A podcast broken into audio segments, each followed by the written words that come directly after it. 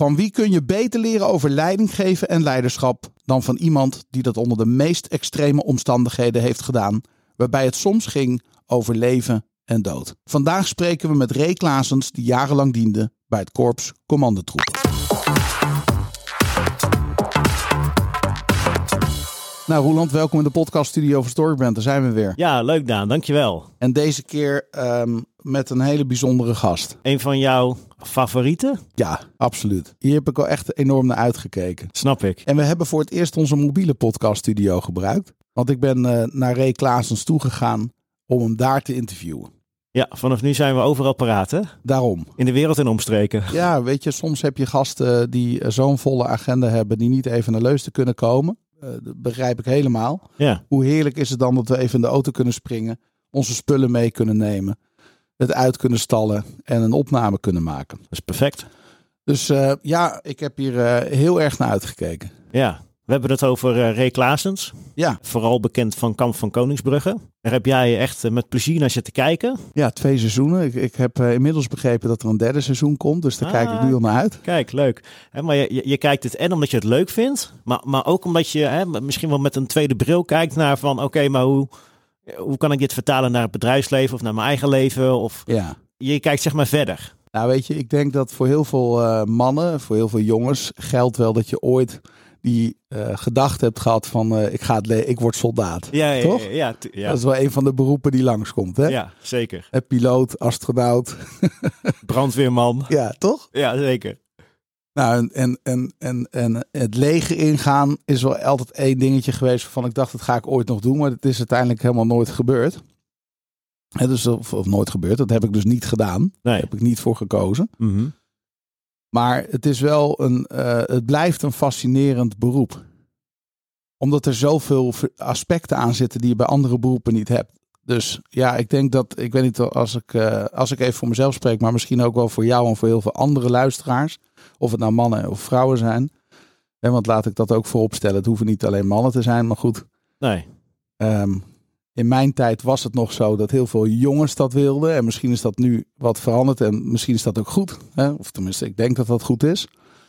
Ehm, eh, bovendien in het Israëlische leger zie je heel veel vrouwen die als gevechtspiloot of op wat voor wijze dan ook. Daar is het al veel normaler, maar misschien ook wel noodgedwongen. Mhm. Mhm. Maar dat heeft me altijd wel gefascineerd. En ik heb ehm, eh, toen Kamp van Koningsbrugge kwam, ik weet nog dat Liz, mijn vrouw, op een gegeven moment zei van joh, dat is een nieuw programma. Toen heb ik dat echt in mijn agenda gezet met een kruis zo van dat wil ik kijken. Ja. En wat mij het meest fascinerende had ik niet verwacht, want ik dacht gewoon leuk, weet je wel. Dan eh, gaan ze. eh, Beetje amusement, zeg maar. Ja, ja.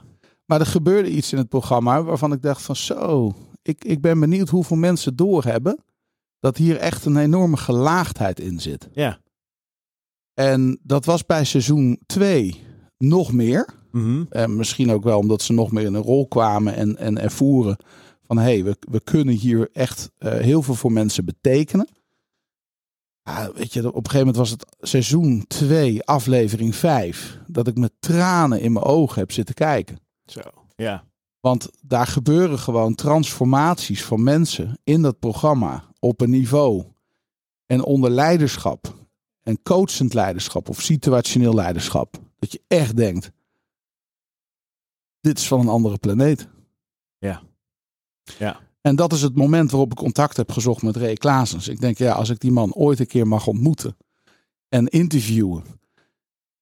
Met, en die vragen mag stellen, die echt bij me brandt gewoon. Ja, die prangende vraag. Die prangende vraag, Ja. hoe doe je dat? Ja. En, en waar komt dit vandaan? Wat is jouw, weet je, hoe, hoe krijg je dat inzicht? En ik, ik, ik, ik, ben oprecht van mening.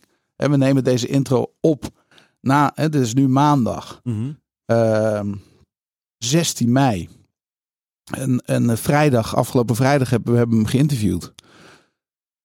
Ja, ik heb die vragen kunnen stellen. En ik heb die antwoorden kunnen gekregen. Dus ik reed, ik reed ontzettend blij naar huis. Ik denk, en, en hoe heerlijk is een podcast format. Dat we het ook nog eens mogen delen met heel veel mensen. En ik denk, ik, Mhm. ehm, ehm, maar dat mag Ray eh, bevestigen. Eh, tenminste, in ieder geval tijdens het interview en tijdens ons gesprek voor en daarna. Ehm, ja, ik, ik kreeg de indruk dat hij het heel fijn vond. Om zeg maar bij een aantal van dat soort situaties uit het programma. Nog even wat beeld en geluid te geven wat je wat achter de schermen heeft plaatsgevonden of wat hij misschien anders had willen doen of nog wat willen toelichten aan het publiek. Ja, ja, ja, die, ja dat voelde je wel inderdaad, ja. He, want dat is natuurlijk ook best wel zuur. Ja, of zuur is niet het goede woord. Maar je kunt je voorstellen als jij uh, gevraagd wordt voor een televisieprogramma. En uh, je zet jezelf daar, je geeft jezelf ook bloot. 100%. Dat je, ja, mensen krijgen zo'n, door de lens krijgen ze een beeld. Ja. Maar de lens laat alleen maar dit, dit vierkantje zien. Alleen dat ene kleine stukje. Ja, en jij weet wat er verderom daarom. Dus het was echt. Ja. Oeh. Ja, je krijgt een heel klein stukje te zien van hè, het moment suprem. Ja. En daaromheen gebeurt nog veel meer, waardoor dat ook kan plaatsvinden. En als je Ja. dan alleen maar dat stukje hebt gezien, dan zou je wel eens een heel ander beeld kunnen krijgen. En denken van, joh, wat doet hij nou? Of, ja, ja. precies. En vandaag spreken we dan met Ray. Maar ik zei ook tegen Ray in de podcast, zeg maar, in het interview. Met, ik heb eh, diep ontzag voor hem. Hè, en voor, de manier waarop hij dit heeft gedaan. Maar ook voor Di Carter. Ja. En ook voor dat hele team. En ook voor de regie en de, de, de, eh, gewoon, en de deelnemers uiteraard. Dus eh, ik, ik wil niet Ray nu op een of ander eh, standbeeld zetten. Maar ik wil gewoon vooral. Ik wil wel eren wie eren toekomt. Dat, dat wel. Ja. Ja. Zo. Ja, kijk, uiteindelijk hebben ze het allemaal samen gedaan, denk ik. Hè? Dus Ja. de, de omstandigheden waren zo dat dit ook kon plaatsvinden. Ja, ja en, en in dit interview zul je merken, eh Roeland, dat we hebben hier wel met iemand te maken die echt keuzes heeft gehad in zijn leven Hmm. om een mindere versie van zichzelf te worden of de beste versie van zichzelf te worden. Dus daarom zeg ik ere wie ere toekomt. Het is wel hij zelf die die keuzes heeft gemaakt, waardoor hij nu is wie hij is en doet wat hij doet en kan wat hij kan. En ja, daar mogen we ook gewoon, hè, we, we zijn in Nederland allemaal wel, hè, we zijn Nederlandse cultuur soms een beetje van, joh, iedereen gelijk. Ja, dat zijn we. We zijn we allemaal even waardevol. Maar we zijn wel anders. ja. ja, z- zeg maar iets met track record. Bedoel je dan bijvoorbeeld? Ja, Ja, eens. Ja. super leerzaam. Nou, eh, volgens mij moeten we maar gaan luisteren dan. Zullen we het gewoon doen? Ja, Ja. Ja, en, en by the way, ik wil nog één ding zeggen. Ik heb. eh, eh, ik was gespannen voor het interview. ja. Eh, Een gezonde spanning. Mhm. Ik, ik had er heel veel zin in. Ik, ik dacht wel van het weekend, want ik heb nog heel veel vragen niet gesteld. Weet je, ik heb heel veel dingen niet gevraagd die ik misschien nog wel had willen vragen, maar ehm, desondanks is het wel, denk ik, een heel af verhaal geworden over dat leiderschap en leiding geven. En dat, dat vind ik echt heel mooi. Ja. Dus eh, ik stel, ik, eh, eh, we hem gewoon voorstellen, introduceren? Maar zeg je nu eigenlijk dat er nog een tweede aflevering komt? Nou, als ik die kans ooit krijg na seizoen 3. Want ik kan me wel voorstellen dat se- seizoen 3 van Kamp van Koningsbrugge ehm, nog meer los gaat maken. Ja. Ik weet helemaal niks van de inhoud, hè, maar ik kan me voorstellen dat, de, dat zij ook groeien in hun, in hun rol. Ja, dan lijkt me dat wel fantastisch. Want er, zijn nog zoveel, er is nog zoveel te, te leren. Mhm. Dus Ja. ja. Alright, we gaan hem introduceren. Ray Klaasens is managing partner en medeoprichter van Triangular Group. Tot 2014 was Ray meer dan 20 jaar actief in verschillende operationele overheidsfuncties. In deze periode leidde hij teams tot 80 personen en stuurde hij complexe projecten aan in uitdagende gebieden. Zijn indrukwekkende militaire carrière start bij de KMA. Vervolgens maakte hij de stap naar de luchtmobiele brigade en vandaar de stap naar het korps commandotroepen, oftewel het KCT. Vervolgens dient hij bij de AIVD in operationele functies en is hij inmiddels mede-eigenaar van Triangular Group. Hier is Ray Klaasens. Ray, hartelijk welkom in de podcast van Storyband. Normaal zeg ik in de podcast studio, maar we zijn nu eh, op jouw hoofdkwartier. Ehm, super bedankt dat je hier bent. Ja, heel fijn. En uh, dankjewel dat je deze kant op wilde komen. Ja. Ehm, ik heb veel gelezen Ja. En uh, ik ben heel benieuwd. Nou, ik, ik, ik heb je uitgenodigd omdat, ehm, uh, hè, want bij het publiek ben jij bekend geworden, denk ik, door je optreden in seizoen 1 en 2 van Kamp van Koningsbrugge met Jeroen van Koningsbrugge. Ja, met klopt. jouw collega's, Ja. de mede-instructeurs. En um, wat mij direct opviel, opviel, is dat je een bepaalde manier van leiding geven hebt. Een bepaalde manier van coachen, de interactie met de mensen. En bovendien, kijk, het is een heel leuk programma om te kijken. Mm -hmm. um, maar dat sprak mij heel erg aan. En ik denk, ja, ik ga je gewoon benaderen. Want um, hier zit heel veel waarde in voor ondernemers, denk ik. Ja, dat is mooi dat je dat in ieder geval op, dat het opvalt en dat je het ook herkent. Eh, want iedereen zal er met een eigen bril naar kijken. We hadden het er net kort over. Hè. Veel mensen die zullen kijken naar eh, het programma, eh, de fysiek-mentale component. Ja, Maar als je er doorheen kijkt, dan zie je inderdaad ook eh, ja, nou ja, stijlen in leiderschap. ja, Wat volgens mij op een hele integere manier, maar wel direct, Ja. eh, impactvol en effectief. Ja. Maar wel in het theater wat we daar ook schetsen. Dus vanzelfsprekend is die niet, niet overal effectief, maar daar, Nee. daar wel. ja.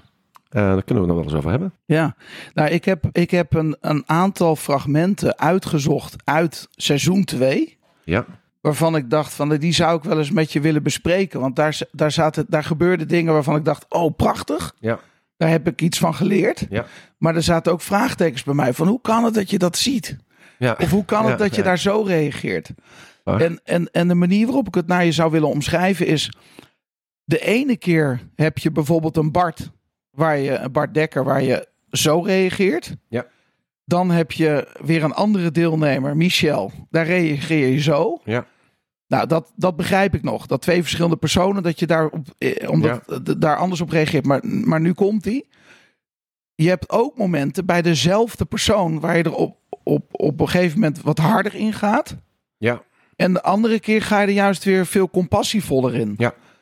Waar heb jij leiding geven geleerd? Want en voordat je die vraag beantwoordt, want ehm, ik denk dat je het korps commandotroepen, defensie in zijn algemeniteit, een, een, een eer hebt bewezen door te laten zien: hey, dit gaat niet alleen over spierballen.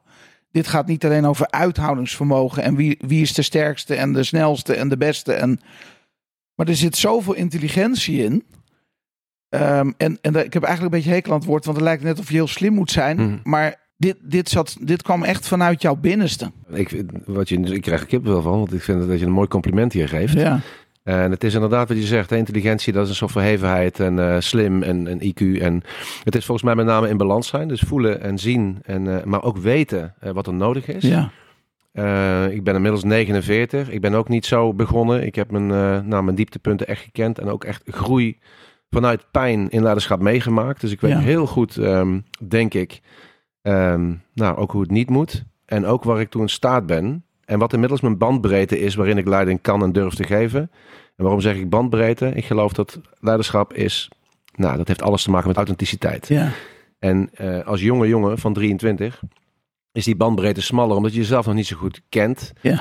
De mensen met wie je, eh, met wie je interacteert, eh, aan wie je dus leiding geeft, ja, die, die, dat draagvlak, dat moet je bouwen. ja, Je kunt nog niet alles. Als je dan zegt, we gaan naar links, dan heb je dat toch echt...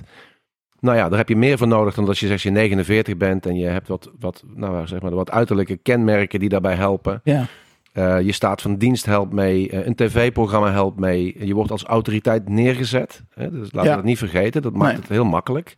Dan speel je een beetje vals hè, als leidinggevende. Als je dus op een podium gezet Ja. wordt van, nou, die zal het wel weten. ja, Dus natuurlijk heb je acceptatie, want ja, daar sta je voor. Ja. En dat is in het bedrijfsleven natuurlijk niet altijd zo. Soms moet je die plek bevechten. Soms moet je, ben je zo goed als je laatste, eh, je laatste mislukking. ja, Ehm, en dan, dan moet je weer opnieuw beginnen. Dus het komt te, te, te voet en het gaat te paard. Ja. Eh, vertrouwen, respect, draagvlak. ja, Ehm, maar mijn punt is eigenlijk dat als je het authentiek doet, dan Ja. voelt men dat ook. ja, Ehm, ik geloof, en ik, als ik het zelf zie, ik vind het moeilijk om naar mezelf te luisteren, moeilijk naar mezelf te kijken, maar niet in dat programma. Omdat ik mezelf zie. Ik denk, ja, dit ben ik. Ja. En eh, het resoneert goed bij me. Ik geloof mezelf. Ja.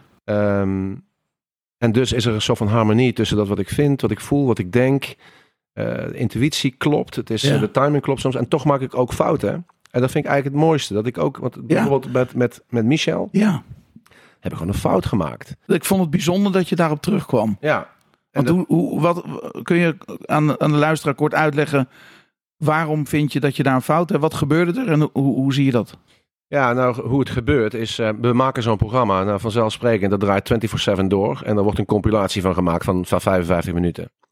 Ehm, de eerste aflevering hebben wij wat eerder gezien, maar op een moment, eh, dan, dan zit dat goed in elkaar. Dan krijgen we geen previewing of iets dergelijks. Dan zie ik het net zo snel als dat jij en de rest dat op tv ziet. Dus ik zit met mijn kinderen en vrouw op de bank en ik zie mezelf. En ik vind het ook leuk en we lachen erom. Ja, En dan ehm, komt er een moment, en dat is zoals het is. Eh, in, in, in die aflevering gaat eh eh, Robbie, Robbie Hageman, die jongen die de last had van de tumor in zijn hoofd. ja, Ja, Die de, gaat de weg. kickboxer, hè? De kickboxer. En dat wordt een emotioneel verhaal. Ehm, en in dat emotioneel verhaal krijgt hij eigenlijk een mooi compliment mee. En dat, dat wilden we ook echt. Want het, het feit dat je dit niet haalt, jongens, waar gaat het dan om in het leven? En jij voert een echt gevecht en dat, die boodschap gaf ik mee. Ja, Dus de mooi. energie op dat moment is beladen. Er zit eh, emotie in. Dat hoort ook allemaal in mijn beleving bij leiderschap. Hè. Je, je wilt, ik, wil per se dat dit... eh, Ja, Laten we zo zeggen, als je dit in tegen wil brengen, dan voel ik de verantwoordelijkheid om dat ook te benoemen. Wat ik even vergeten was, want ik had namelijk ook de volgorde om kunnen draaien en Michel als eerste te doen. En dan hadden we een eh, hele andere dynamiek gehad. Er was er niet zoveel aan de hand geweest. nee. Maar wat er gebeurt is dat ik eigenlijk iemand met een wat minder verhaal, iemand die eh, gewoon simpelweg ook wat minder door de camera is gevangen, kan niemand wat aan doen. Hij heeft echt ontzettend zijn Ja. best gedaan. Het was Ja. een van de vrolijkste, opgewekste. Ja, sterkste, mentaal krachtigste jongens die erbij zat. Er is geen moment echt eh, van de leg geweest. Eh, een mooi moment vind ik bijvoorbeeld als hij uit die bekermars komt, die rivierenmars, waarin hij gewoon nog vol energie eruit stapt en zegt, nou, we- zullen we nog een keer? En dat typeert ook een commando. Dat is echt wel waarvan ik zeg van ja, dat is de inborst die we zoeken. Hij had alleen één ding niet. Hij vond het heel moeilijk om sociale interactie. En Hmm. dit werk ben je niks alleen. Je Nee. team is je kracht Ja. en je bent onderdeel van het team en je offert jezelf op voor dat doel wat je met elkaar nastreeft. En dat was, dat hebben we hem de kansen voor gegeven. We hebben hem erop aangesproken, we hebben hem geprobeerd te coachen. Het kwam er niet uit. En als je dan echt gaat richting dat teamwerk, Ja. dan moet je zeggen van ja, je bent echt een kei van een, van, van een kanjer, maar je kunt dit werk niet. Nee. Nou, wat gebeurt er? Hij komt naar Robbie Hageman. En ik had eigenlijk geen munitie anders dan deze boodschap. Eh, ik had ook geen compliment anders dan je hebt het goed gedaan, je bent een taai mannetje. En mijn focus zat helemaal bij Robbie. Dat moet goed gaan, dit, is, dit moeten we in Ja. brengen. Ja, Waardoor ik eigenlijk eh, nou, veel te snel en met veel te weinig aandacht eh, Michel heb weg laten gaan. Ja. Iedereen begrijpt de boodschap, maar ja. eh, er zat gewoon een soort disbalans in, eh, in, in dat stukje van het programma. En dat kan ook, dit, dit kunnen ze niet meer rechtmaken. Hè? Op de montage niet, Nee. want het is zo helemaal gegaan. Dus ik, eh, ik vond het op zijn plek en met name naar hem toe. En ik heb ook gemeend van, nou, ik moet even met de billen bloot. Stijger Talks wordt goed bekeken. Ja. Laat ik aan Nederland laten weten dat het mijn fout is. En vooral niet van, Nee, van die mooi. jongen. Mooi. Ja. Maar goed, de camera ging uit. Hè, dus wij hebben dat niet meer meegekregen. Maar door je stijgertalk hebben we het wel meegekregen. Maar hoe lang na dat incident, hoe lang had je nodig om te zien van, oh, voel je dat dan eerst? Denk je dat dan eerst? Of heb je hem daar ter plekke nog meteen kunnen spreken erover? Ja, nou, dat is wel mooi dat je dat vraagt, want dat kom ik volgens mij niet letterlijk op terug in Steiger Talks. Maar wat er gebeurt is, ehm, ehm, nou, mensen vragen zich dat wellicht af. Is het allemaal een soort van one take? Hè? Gaat het meteen goed? Ja, dit gaat meteen goed. Ja, Dus er zit geen voorbereiding in. Ehm, zo voelt het ook hoor. Het is ook echt, nou ja, het is puur. Ja. Eh, dat geldt overigens net zo goed voor DAI en voor de andere instructeurs. Ja, Daar wordt geen, ehm, er is niks geframed of uitgeschreven of bedacht. nee. Sommige shots, en die zie je dan ook wel, zo even met Jeroen interacteren, of dit moet even gewoon verteld worden, dan, dan voel je dat ook. Ja, Maar dit is echt in the heat of the moment. Eh, en, en doen we ook niet opnieuw. En Nee. dat, dat begreep Saskia, onze, eh, de dame die de regie had. Die begreep dat feilloos. Die voelde dat heel goed aan. En eh, die liet ons dat ook gewoon doen met veel vertrouwen. Mm. Maar ja, toen we dus met Michel bezig waren, voelde ik zelf, eh, toen ik hem eigenlijk een hand gaf en weg liet gaan, van dit heb ik gewoon niet goed gedaan. nee. En ik zag dat nog niet eens zozeer om me heen. Eh daar ga je dan ook, hè, als ik nu terugkijk op mezelf, dan ga je ook een beetje, dat is dus niet authentiek, een beetje, nou, hoe zeg je dat? Een beetje botterig doen of een beetje wat, wat, wat, wat masculien eh, Ja. dat, dat proberen te vertellen. Ja, dan zit je even niet hier dicht bij en ik zit er niet in. En ehm, dus dat moment gaat weg, cameraploeg draait om, Ja. jongens die gaan verder met het programma. En dan loop ik inderdaad, en ik denk dat ik met, eh met Dai was, eh, lopen we naar hem toe. Ja. En dan gaan we zitten. En dan komt eigenlijk het echte gesprek. En dat hebben we niet op, op, op beeld staan, helaas. Nee. Maar dat was ehm, heel emotioneel en eh, heel fijn.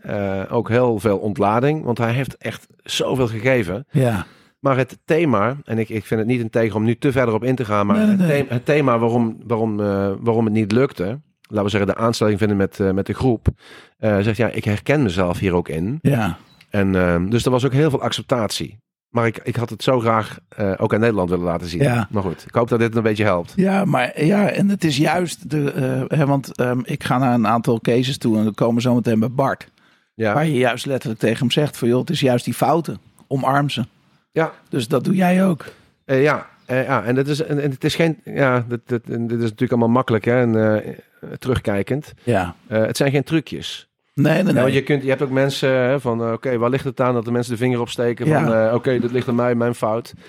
Nee, ehm, dit is echt, ik voel dat ook echt zo. ja. En goed, ik, ik heb die, en ik leer hier ook van. Ik Ja. weet dat ik volgende keer alerter ben in de volgorde, alerter ben in hoe ga ik afscheid nemen van mensen. Ja. Omdat ze dat verdienen. Ja. Ten, overstaan van eh, nou, heel veel mensen zetten ze zich echt in de kijker en eh, op hun Ja. zwakst worden ze gefilmd. Nou ja, we hebben het over mentale kracht. Dat betekent dus dat de weerbaarheid soms eh, verloren gaat. Ja. En dan mogen we het vastleggen. Je ziet hoe Arafni Ja. bijvoorbeeld soms blikken had op de camera. Dat je denkt van nou hier, dit, dit, is, dit is opoffering. Dit is iets echt willen. ja. Ja, dat willen is niet mama, ik wil een snoepje. Nee, dat is wensen. En dan krijg je het of krijg je het niet. Maar als je Ja. iets wil, echt iets wil bereiken, dan zet je dingen aan de kant. Dan maak je keuzes en je kiest voor heel veel niet. ja. En dat is focus. En dat, dat zag je in die dame heel mooi naar voren komen. Dat kwam bij jou ook heel sterk naar voren in de laatste, ik denk de laatste uitzending waar ze die eh, mum of eh, dummy Ja. moeten, eh, moeten tillen, waar je eigenlijk bijna het uitschreeuwt. Hè? Dat, dat vond jij ook een heel, want jij weet wat het betekent om met elkaar. Want kijk, dat, dat heb ik wel me gerealiseerd op de bank kijkend met een kopje thee. Ja, Ze, ze gaan daar echt door de hel en terug. D- dit, dit is niet van, joh, ik kan niet meer, maar ik kan echt niet meer, maar ik moet. nou ja, ja dit, dit is precies wat je zegt. Toch? Er, als je soms heb je, soms heb je geen keuze. Nee. Ik kan niet meer. eh, dat is geen besluit. Ja. Ik kan niet meer is geen besluit. Ik kan niet meer is een fysieke toestand Ja. waar je zelf niet over gaat. Ja. En dan stort je neer. En dan kun je niet meer. Camilla kon niet meer. Nee. Fysiek, ze ging hyperventileren. Ja. Lichaamstemperatuur eh, liep op. Dan wordt het gevaarlijk, moeten we ingrijpen. Hebben we ook gedaan. Maar dan kun je niet meer. Nee. En dan, Ze is niet gestopt. precies. Er dus- gebeurde iets waardoor ze uitviel. En wat ik dus aan heel, nou ja, goed, aan het hele luisterpubliek nu zou willen vertellen. En ook dat, nou ja, dat aan, aan alle mensen die het gezien hebben mee zou willen geven.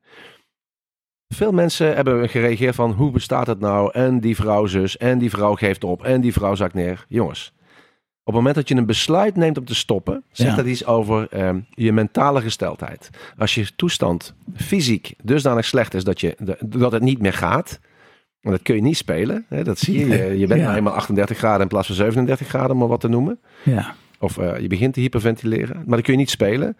Maar dan zegt dat iets over dat jij dus... ehm, je wilskracht is zo groot... dat je doorgaat totdat het echt niet meer gaat. Ja. En die mensen zoeken we. Zonder dat ze zich schade berokkenen. Want we willen ook dat je na blijft denken. En we willen ook dat je niet zomaar eh, domme dingen doet. Dus er is altijd een cocktail van zinnige dingen doen onder druk.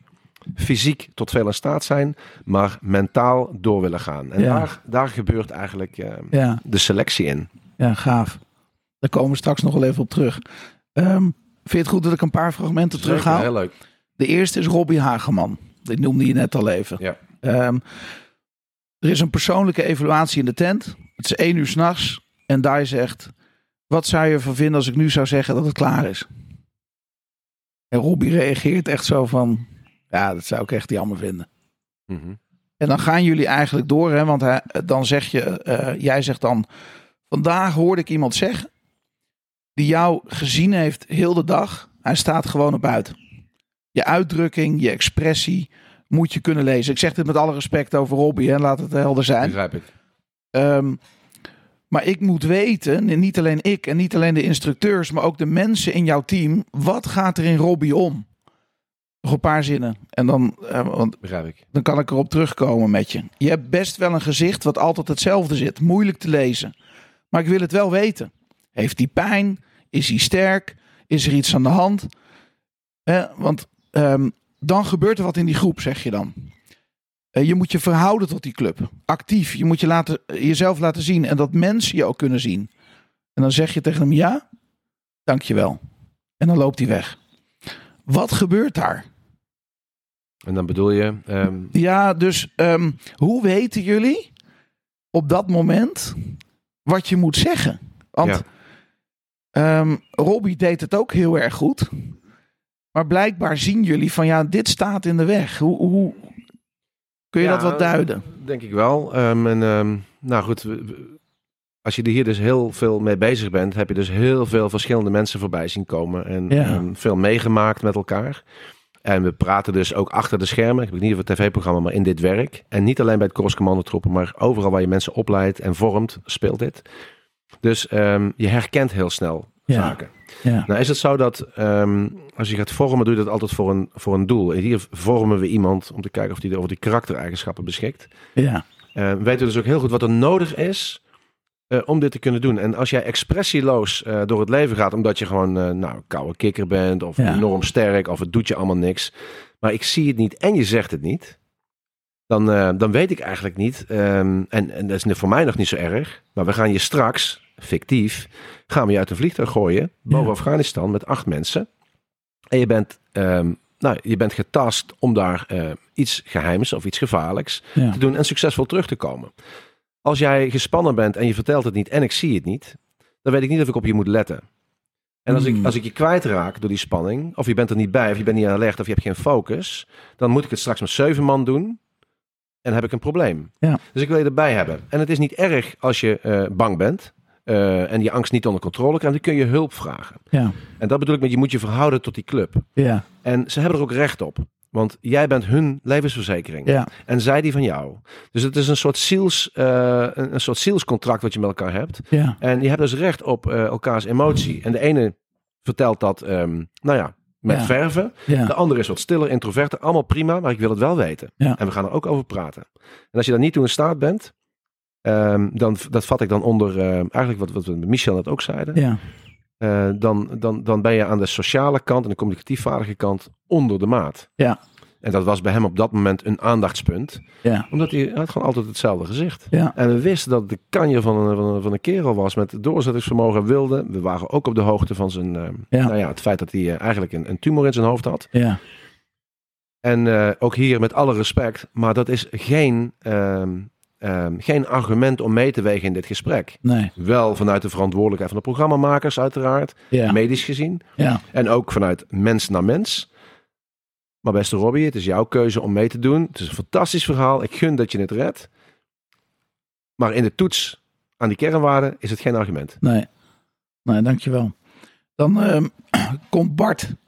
En, en Dai zegt, een van de dingen waar je mee moet stoppen is dat theatrale gedoe. Eh, dus dus de, dat is niet commandowaardig. En dan zie je in de, in de montage de fragmenten terugkomen waarin hij zucht of steunt of klaagt over hoe zwaar het is.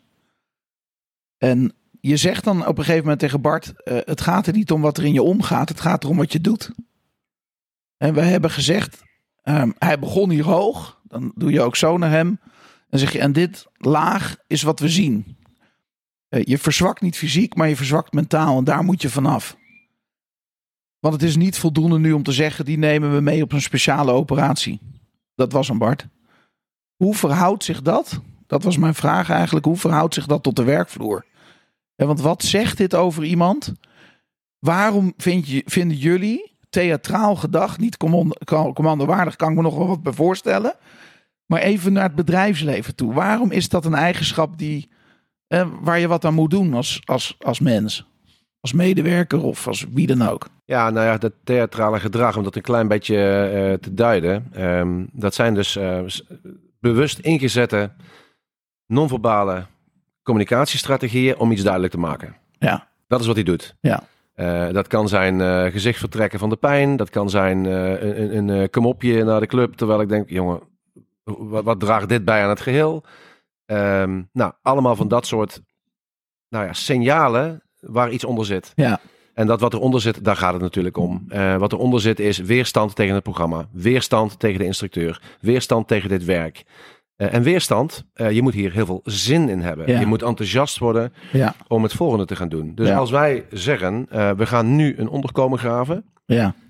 dan wil ik de begeistering zien van hoe diep en hoe laat moet het klaar zijn. Dan kan ik gaan rammen. Dat moet het zijn. In plaats van de excuses te bedenken waarom je wat later bent, waarom die niet diep genoeg is. En, en wat hij wel weet in zijn bewustzijn is, ik kan dit niet zeggen, want dat is het format van het programma. Dus laat ik het op een andere manier blijken.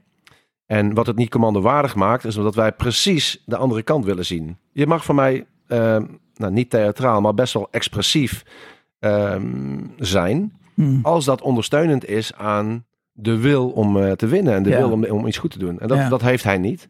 Dus naar de werkvloer toe, eh, daar hebben we natuurlijk ook heel veel. Mensen die eh, weerstand hebben. Niet ownership nemen over hun eigen verantwoordelijkheid, maar buiten zich kijken waarom het vandaag niet lukt. Ja, En dat ehm, of doen met te klagen, of nou goed, we kunnen daar van alles bij bedenken. Eh, en ik zou zeggen, leidinggevende, werkvloer, manager, pak dat op. Daar zit iets onder en ga ermee aan de slag. ja, ja, Want het is een signaal van iets wat net Ja. even wat dieper ligt. ja. Zou je kunnen zeggen dat bij KCT, Korps Commandotroepen, omdat het om leven en dood gaat, omdat het om eh, die levensverzekering die je voor elkaar bent, dat jullie daar zo op gefixeerd zijn. En want je kunt het je niet permitteren.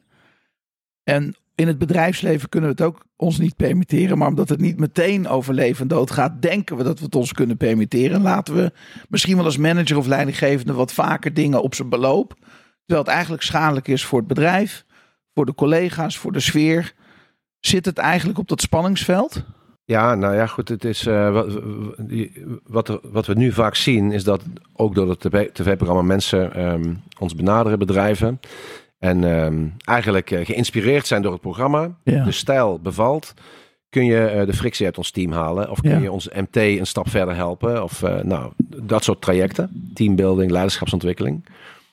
Ehm, en dan gebruiken wij vaak de metafoor van ons werk. Ja. En die spreekt meteen tot de verbeelding. Want Ja. als je dit niet goed doet, kom je niet meer terug. Met alle gevolgen van Ja. Je kunt dat wel, wij moeten dat in zo'n programma met één op één vertalen. Ehm, maar als je het excuus hebt van ja, maar wij gaan hier niet eh, dood op het moment dat we morgen geen eh, zwarte cijfers hebben. Of wij gaan hier niet dood als de KPI's niet kloppen. Of wij gaan hier. Nou, Oké, maar dit is, dit is jouw excuus om je niet te houden aan de afspraken die je met elkaar hebt. Of om, eh, laten we zeggen, met ehm eh, vol verven aan de slag te gaan. Ja, Want wat wij eigenlijk willen, of wat jouw manager of jouw leidinggevende eigenlijk wil, en daarom worden we ingehuurd, dat hij de beste versie van jou krijgt. Ja. En dat betekent dat je dus offers maakt, Ja. of energie levert, of bijdraagt aan het team. Ehm, en wat jij doet, is dat je de excuses bedenkt. Maar, maar hier gaat het niet over leven en dood. Nee, dat klopt. Maar ik mis wel iets bij je. ja. En ik krijg het je niet tussen je oren en je pakt hem ook niet op. Nee, En dat is eigenlijk wat wij proberen te vertalen dan vanuit. ja, Stel nou voor dat het wel om leven en dood zou gaan. Ja. Zou je het dan anders doen? ja, En dan zou je het echt anders doen. ja. En dat is ook met zo'n eh, dummy die, eh, die we dus slepen. Ehm, ja, je kunt die dummy eh, laten vallen en op de grond laten, laten, laten liggen. Ehm, maar wat nou als er op dit moment op je geschoten wordt? Ja. Zou je hem dan wel oppakken en weggaan? Zou je dan wel harder lopen? Zou je dan wel... Dus op het moment dat je weet van als ik dit nu niet doe, dan sterf ik. Dat is een soort van, zelfsprekendheid. Ja. Natuurlijk geef je niet op, want wat is er nog meer? Je lichaam bepaalt wanneer je opgeeft. Ja, En dat kan gebeuren, dat het je, je been breekt of het gaat niet meer. ja, Maar dat is geen besluit. nee. Dat overkomt je. Maar eh, meteen een vraag erover, Ray. Vind jij het een goede gewoonte om in je eigen leven af en toe te denken van... joh, hoe zou ik dit aanpakken als het om leven en dood gaat? Is dat een motivator die je mag gebruiken? Eh, eh, goeie vraag. Ik, ik- Eh, Ik zou, ik, mag ik een voorbeeld geven Ja, ja. uit mijn eigen leven? Ik Ja, heb een personal trainer, dat doe ik twee keer per week. ja, Sinds twee jaar, als gewoonte. Ja. En ehm, eh, mijn volgende gewoonte, want ik heb van alles geprobeerd om af te vallen. Ja. En het was een yo-yo effect. Ik, Ja. ik dacht op een gegeven moment, veel, ik probeer veel te veel tegelijkertijd. Ja. Ik ga eerst met Ruben rammen in die zaal. ja, Dat het echt niet meer een keuze is of ik ga of niet. ja. Hè? Dus dat zit er nu in. Nu Ja. zijn we met mijn voeding bezig. Ja. Maar wat mij heel vaak helpt, want hij gaat echt tot het gaatje. En mensen zeggen wel eens tegen me van waarom betaal je zoveel voor een personal training? Nou, omdat ik de voordonateur was van de sportschool. Hè, terwijl ik het heerlijk vind om te doen. ja, ja, ja. Maar ehm, al zou ik de discipline hebben om elke keer naar de sportschool te gaan. Ja. Hij zorgt ervoor dat ik tot het gaatje ga. En mij helpt het alleen al bij sporten. Van wat als ik. Ehm, ik, heb, ik heb ooit de beslissing genomen als ik dit ga doen. Dan is er nooit een excuus om een oefening niet af te maken. En ik heb echt af en toe oefeningen dat ik denk van ik, kan niet meer. Maar dan stel ik me bijvoorbeeld voor dat ik dan nooit meer mijn dochters zou mogen zien of zo. Weet je ja, ja, ja. Ik probeer dat ze het. Ja. Vind je dat een goede manier om jezelf te motiveren, bijvoorbeeld op de werkvloer of in je leven? Hoe doe, hoe doe jij dat? Hoe zie jij dat? Dat is een beetje magisch denken, hè? Dus, eh, Ja. want ik ken, ik, nou, laat ik zo zeggen, ik herken het in elk geval. Ik weet niet of iedereen het herkent, maar ik herken dit. Ja. Eh, van als ik, nou, wat jij, je maakt het heel ernstig eigenlijk. En daarmee heb je een extra prikkel Ja. om door te gaan. Ja, En het werkt voor je. Ja. Dus als het werkt, zou ik zeggen, hou vol. ja, Why not? Eh, het punt is dat je weet, of dit is niet het punt, je weet dat het toch niet gaat gebeuren. nee. Maar het zet je wel eigenlijk aan om, om die stap verder te zetten. En ik denk dat eh, Dai heeft daar een boek over geschreven. Ik kan daar eh, uitvoerig over praten. Maar als het gaat over mentale kracht, dan heb je natuurlijk soms ook gewoon instrumenten nodig. Ja, eh, om die stemmetjes die op je schouder zitten. Dat soms, is het. Soms is het een duiveltje die zegt, nou, gaat je niet lukken, vriend. nee. Hoe krijg ik die weg? En dat heeft te maken met focus. Ja, Want als je, nou, als voorbeeld zo'n rivierenmars eh pakt. Ja. Mensen vragen zich allemaal af hoe lang duurt het nog. Er is het ook op ingericht en ontwikkeld. Wat iedereen ziet me, wat nou als ik het niet haal? Wat zullen mijn vrienden wel niet denken? En op een gegeven moment dan komt er eigenlijk een soort doem ja, scenario van wat als dit, wat als Ja. Terwijl, wat ze zouden moeten doen, is focus op die volgende stap. Niet verstappen, niet me enkel verzwikken. Eh, zorg dat ik zo droog mogelijk blijf. En dan is er geen ruimte voor dat duiveltje. Er is alleen maar ruimte voor Ja. de concentratie over wat moet ik doen. En de rest komt vanzelf. En als je dit dan... eh, dit dus, dus hier is focus, zeg maar, het... ja, eh, en, en, maar wat jij doet is eigenlijk ook een soort focus. Je Ja. focust op... ehm, nou, je hebt voor jezelf soort stok achter de deur. Een magische stok. Ik moet doorgaan, want anders. ja, Het zou mooi zijn als je op een gegeven moment echt in de focus in de oefening zou kunnen leggen. Ik heb met mezelf... eh, ik ben dusdanig gecommitteerd. Ik ga dit gewoon doen. Personal trainer, ik heb je twee jaar lang gesprek nu. Ik ben nu sterk genoeg om dit zelf te doen. Mm. En hoe krijg je dan voor elkaar dat je net zo ver tot dat gaatje gaat zonder die personal trainer? Want het kan. ja, Dan moet je het bijvoorbeeld opschrijven. ja, Hij zegt tegen je nog 12 seconden of nog 12 herhalingen. En jij schrijft het op en je stopt niet eerder dan. En dan heb je de volgende stap al gemaakt naar Ja. intrinsieke motivatie om dit te doen. In plaats van dat het een prikkel buiten is. Het laatste dingetje wat ik erover wil zeggen. eh, bij de selectie bij het Commandotroepen en de vorming in de elementaire commandoopleiding. Zijn, worden, nou alle wil ik niet zeggen, maar bijna alle externe prikkels. Instructeurs die zeggen, schiet op, het duurt te lang. Gaat allemaal weg, het is van vroeger. Als jij dit niet wil, moet je gewoon weggaan. Mm. Want er is straks helemaal niemand die als je in de, in de, in de Afrikaanse woestijn rondloopt, nee, die tegen je zegt van zet op, ga door, kom op. Als je het niet zelf doet. nee, het op. Precies, dan houdt het dus op. En, dit, en, ik, en ik vind het echt heel knap wat je zegt. Hè? Die zegt, ik ga eerst dit aanpakken. Ik heb nu sport onder controle. Nu ga ik naar voeding. Ja, Dus er zit een soort van stapje voor stapje. ja, En je kunt niet alles in één keer doen. We Nee. zijn ook allemaal mensen. We hebben zwaktes. ja, En eh, ik ook. Dus Ja. soms moet je het gewoon behapbaar maken. Ik vind het echt heel knap. ja. Oké. Ehm, we hebben Bart gehad. Eh Arafni. Ja. Vond ik heel bijzonder, want zij komt in de tent voor haar gesprek. Ehm, en, en eigenlijk is het een, een, een, een, vuurzee aan vragen die je haar stelt. Ehm, eh, om, om je geheugen misschien op te frissen. Ik weet niet Ja. of het nodig is, maar Weet je wel, denk ik. Ja. Ehm, eh, je wil dit kunnen. Nou, dan zegt ze ja. Maar wat dan, als je het niet haalt? Ja. En dan? Hè? Ja. En, en, en, en, en wat zegt het dan over je? Waarom wil je zo sterk zijn? Voor wie? Ja. Hè? En, en een collega van je, naast, ik- ik- Dai zit hier. Ja. Naast je zit een andere collega, ik weet zijn naam even niet, maar die zegt dan, als ik nu tegen je zeg dat je het niet zo slecht doet, Ja. wat doet het dan met je? Ja. En dan breekt ze. Ja. En, ehm, en dan zegt hij, ik denk dat je wat meer op jezelf moet vertrouwen.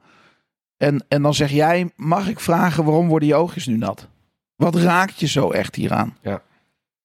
Eh, en, het is, dan zegt zij, het is gewoon op jezelf vertrouwen. Ehm, ik heb zelfvertrouwen en ook heel veel twijfels. Doe ik wel de juiste dingen? En dan zeg jij ook van, joh, je krijgt nu een bevestiging en je raakt ontroerd. Maar mijn vraag toen ik dat zag, hè, want dat was eigenlijk, eh, jij gaat dan zo lang door op die vraag. En dan? En dan? Waar was je naar op zoek? Ja, wat, je, wat we natuurlijk voelen en ook zien gebeuren, is dat iemand eh, op een verbeterde manier eh, doorzet eh, en eigenlijk vecht tegen een, een demon uit het verleden. Ja. En ik weet niet welke. Ik heb geen idee wat er precies speelt. Nee. Maar dat is wel wat er aan de hand is. En dan ga je dingen invullen. Daar zitten natuurlijk aannames onder. Ik heb hem misschien in een hokje geplaatst. Ben ik me wel bewust van dat ik dat op dat moment doe. Ja, Maar met die vragen probeer ik eigenlijk te komen naar waar zit jouw driver nou? ja, Waarom doe jij dit? Want wat gebeurt er nou als je het niet redt? Wat wat gaat, vergaat de wereld? Dan ben je je baan kwijt? Ga je salaris verliezen? ja maar er zit een tv-programma. Wat, wat, wat is er aan de hand? En dan steeds maar... Want ik wil namelijk dat antwoord hebben. Ik wil dat antwoord hebben. En dat is eigenlijk, ik heb iets te bewijzen voor. En daar ben ik naar op zoek. Mm. Is dat voor jezelf? Het maakt niet zoveel uit. Maar als je dat namelijk weet en met elkaar daar eh, eens een keer aangekeken hebt. Dan kun je daar iemand enorm mee helpen. Ja, En daar zit een soort coachings, eh, in mijn beleving, een soort, ja, zeg maar, een coach tip onder. ja, Dat je, ehm, als je dit echt wil, en Ja. wil komt daar vandaan, dat je op een gegeven moment ook lief voor jezelf mag zijn. Mm. Want je moet jezelf niet naar de kloten helpen nee. voor een tv-programma als dat iets is waar bijvoorbeeld een beschadiging zit. Ik Ja. weet het niet. Maar Nee. als ik het wel weet, kan ik je er ook voor beschermen. Ja. Want dat is het niet waard. Nee. Bij haar was dat, eh, en ik, nou, een stukje persoonlijk over mezelf. Ik herken eh, daar iets in. Ehm, als ik vroeger, eh, in een jaar of tien, spreek, Ja. spreekbeurt over de voetbalclub moest houden. Ehm, nou ja, dat was geen, ehm, Geen pretje. dat was geen pretje. En eh daar zat dus veel onzekerheid over communiceren in het openbaar. Eh, ik was niet de sterkste, ik was niet de snelste, ik was niet de sociaal begiftigste. Allemaal dingetjes die ik nu mag portretteren zelfs in een tv-programma. Ja, Dus een wereld van verschil. Ja. En ik geloof er steeds meer in. Dat is een stukje zel, eh, mijn persoonlijke reis eigenlijk.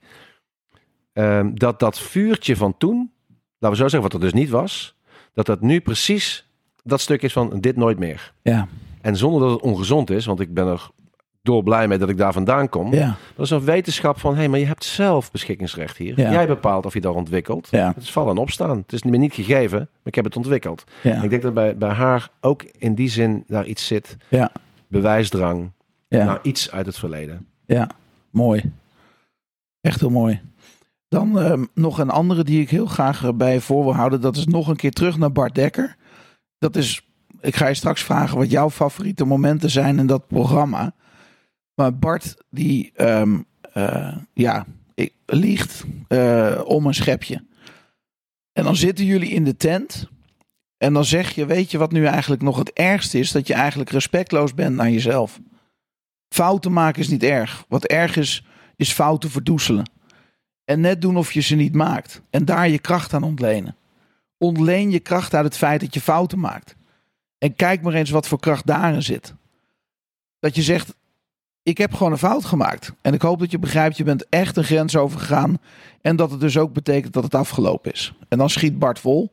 En dat raakt hem echt. Ehm, en Bart zegt dan ook van, joh, wat je nu doet is me keihard een spiegel voorhouden. Maar ik kom uit een situatie waarbij het altijd moest, ik moest altijd presteren. En vanuit de kern ben ik op een bepaalde manier opgevoed dat ik hem trots wil maken. Hij heeft het over zijn oude heer. En dan zeg jij, zal ik jou zeggen dat je vader veel trotser is op jou voor wat je nu doet, dan dat je dit zou halen en dan breekt Bart. En dan, en dan zegt hij ook, hier zit de pijn, dit is wie ik ben. Welkom Bart, zeg je dan. En dan zegt hij ook, ja, het is kut om te vertellen. En hij zegt, maar zag je je ego weglopen, zeg je dan? Zo de vallei in. En dan zegt hij, dit is de eerste keer in mijn leven dat ik dit heb gedaan. En dan vraag je, hoe voelt dat? Nou, release. Ga staan en dan geef je me echt een omhelzing. Dan zeg je, knap hoor. Dat is eigenlijk heel knap. Hè? Dat is knapper dan dit programma afmaken. En dan pak je hem bij zijn kin en dan zeg je, dat doe je goed hoor. Wat je net deed om het af te maken. En dan gebeurt er weer iets in Bart. En dan zegt hij tegen jou: Ik heb mijn vader nooit echt een knuffel of een kus gegeven. Ja, één keer heb ik dat gedaan. Het voelde ongeveer zo. En dan zeg je: Dan raak je mij ook. En dat is tot waar we het zien. Mhm. Dat vond ik het mooiste moment. Ook, ik, ra- ik, ra- als, ik heb het nog even teruggekeken gisteren. En, ehm, maar, maar eh, even terug naar, die, naar jouw leiderschap daar. Hè? Ik, heb, ik, heb hier bijna op, ik heb hier opgeschreven, Ray. Ik vond het bijna boven natuurlijk. Een soort intui- intuïtie. Je was daar zo in, in harmonie met jezelf en met mensen. Dat ik me echt afvoer. Ik, ik weet nog letterlijk dat het moment dat ik het voor het eerst op televisie zag. Dat ik dacht, hoe is het mogelijk? Ik vond het echt zo mooi. Ja. dat was echt prachtig. En het is, eh, daar is ook iets gebeurd. eh ja, hierboven natuurlijk, dat is, dat is ook zo'n mooi compliment. Maar het is, de, de, daar gebeurt meer dan je gewoon eigenlijk kunt vertellen. Eh, als ik je vertel hoe zo'n tent eruit ziet, eh daar zit een regisseur, daar staan eh, een aantal cameramensen, er staan audiomensen, er is iemand van de ondersteuning van de producent. Ik zit daar met Dai, Bart zit Ja. daar. En niemand houdt het droog. Nee, Niemand. nee. Want, ehm, en dat is niet omdat eh, ehm, wij aan onze kant iets goeds doen of omdat Bart ehm, eh, iets, iets laat. Het is puur energie wat daar gebeurt. Ja. En wat je voelt, en dat is, eh, dit wordt natuurlijk gesneden, hè, dus het wordt, ehm, nou, de essentie wordt eruit gehaald. Ja, Ik vond het echte gesprek eigenlijk nog mooier. ja. Er zitten ook dingen in die we, ehm, nou, één voorbeeldje, misschien wel aardig om dat te vertellen. Ehm, moet ik even nadenken of ik dat nu nog eh, terug kan halen. Ehm nou, daar kom ik, kom er niet meer op. Maar er, zat- er zat een aantal best wel harde eh, woorden naar hem, eh, naar hem in. Ja, Voordat ik zei van, ehm, voordat hij eigenlijk dat, dat brak, van zei, want hier stopt het. En dat is soms dus dat nodig. Je moet die dingen niet, ik, ik, doe, ik zet het niet hard in om hem te kwetsen. Ik wil gewoon iets duidelijk maken en ik kom er niet doorheen. Want zijn masker en zijn muur, die is zo groot, en hij zegt het ook, die hebben, dit, is, dit ben ik geworden. ja. Ehm, maar ik wil je niet wegsturen. Nee. Want als ik je, dit gaat, het gaat om het programma, maar het gaat niet om het programma. Het gaat om jou. Ik kan hier nu, als het me lukt, dan geef ik je iets mee. Daar heb je je leven lang plezier van. Ja. En dat voel je. Ja, En ik, en ik vertik het ook om het te laten rusten. En ik ben er ook erg door geholpen door de, door de regisseur eh, op dat moment. Want die, die voelde ook van, je bent er bijna. En dat wordt dan Ja. ook even, ik bedoel, ik wil het niet alle credits daarin pakken. Maar die zegt van, er zit iets en je komt daar. En er was een soort in- interactie even.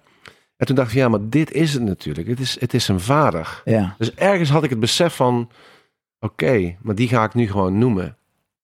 En op het moment dat ik dat deed, eh, nou dan, dan, krijg je een, dan krijg je echt een blaad die doorgeprikt wordt en dan gebeurt er van alles. ja, En wat in mijn beleving het leiderschapstuk is, is volgens mij, je hebt aan de ene kant de functionele kant van ik ben hier in een rol en jij zit hier in een rol. ja, Daar ga ik nu mijn functionele leiderschap doen. En daarnaast hebben we, wij zijn twee mensen die zich tot elkaar verhouden.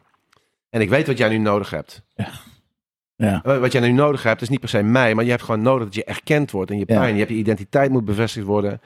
Ehm, want, want het gaat dan niet meer over dat format. nee, En dan wil ik er ook voor je zijn. ja, Want ik, ben, ik, ik beoordeel je gedrag. En in dat gedrag past niet in mijn wereld. Ja. Dan ben ik hard. ja, Als ik je als mens zie, heb ik ook pijn. ja, Want ik, ik gun je namelijk het mooiste leven wat denkbaar is. En ik ga je er ook bij helpen ook. Want dat Ja. vind ik aan mijn stand verplicht. In die rol die ik heb als leidinggevende op dat moment. ja, En dat zie je eigenlijk eh, gebeuren. Dus de, de, de individu. Ik beoordeel niet het individu. nee, En dat staat ook boven het gedrag. Je kunt Ja. fouten, dat is wat ik zeg. Je mag fouten maken zoveel je wilt. Maar ga me niet aan mijn oorlel eh, eromheen draaien om te Nee. vertellen dat het waar is. nee. Dan heb je ook een verkeerde aan me. Ja, dat snap ik. Ja.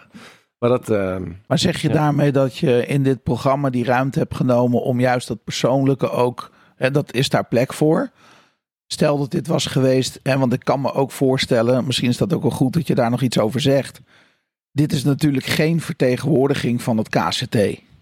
nee. Heel Het goed. is, hè, want dat is denk ik wel belangrijk, dat mensen denken dat dat anders is. Ja, dat, dat vind ik, dat is een hele goede opmerking. Ehm, want wat wij hier mogen doen, is dat we ehm, zeg maar een soort extra boodschap mee kunnen nemen. Ja, Eigenlijk, in de commandoopleiding, blijft het functioneel. Ook daar heeft men respect voor mensen en er wordt niemand beschadigd weggestuurd. Maar jongens, we zijn gewoon aan het werk. ja, En eh, ik geloof er hierin dat ook een succes van het programma is de, de, de, ja, zeg maar de, de extra dimensies Ja. die we eraan toe kunnen voegen. ja, Eh, ook omdat we het, eh, de tijd ervoor krijgen, het programma dat zich daarvoor leent en we het kunnen. Je Ja. moet het ook maar even, het moet ook maar werken.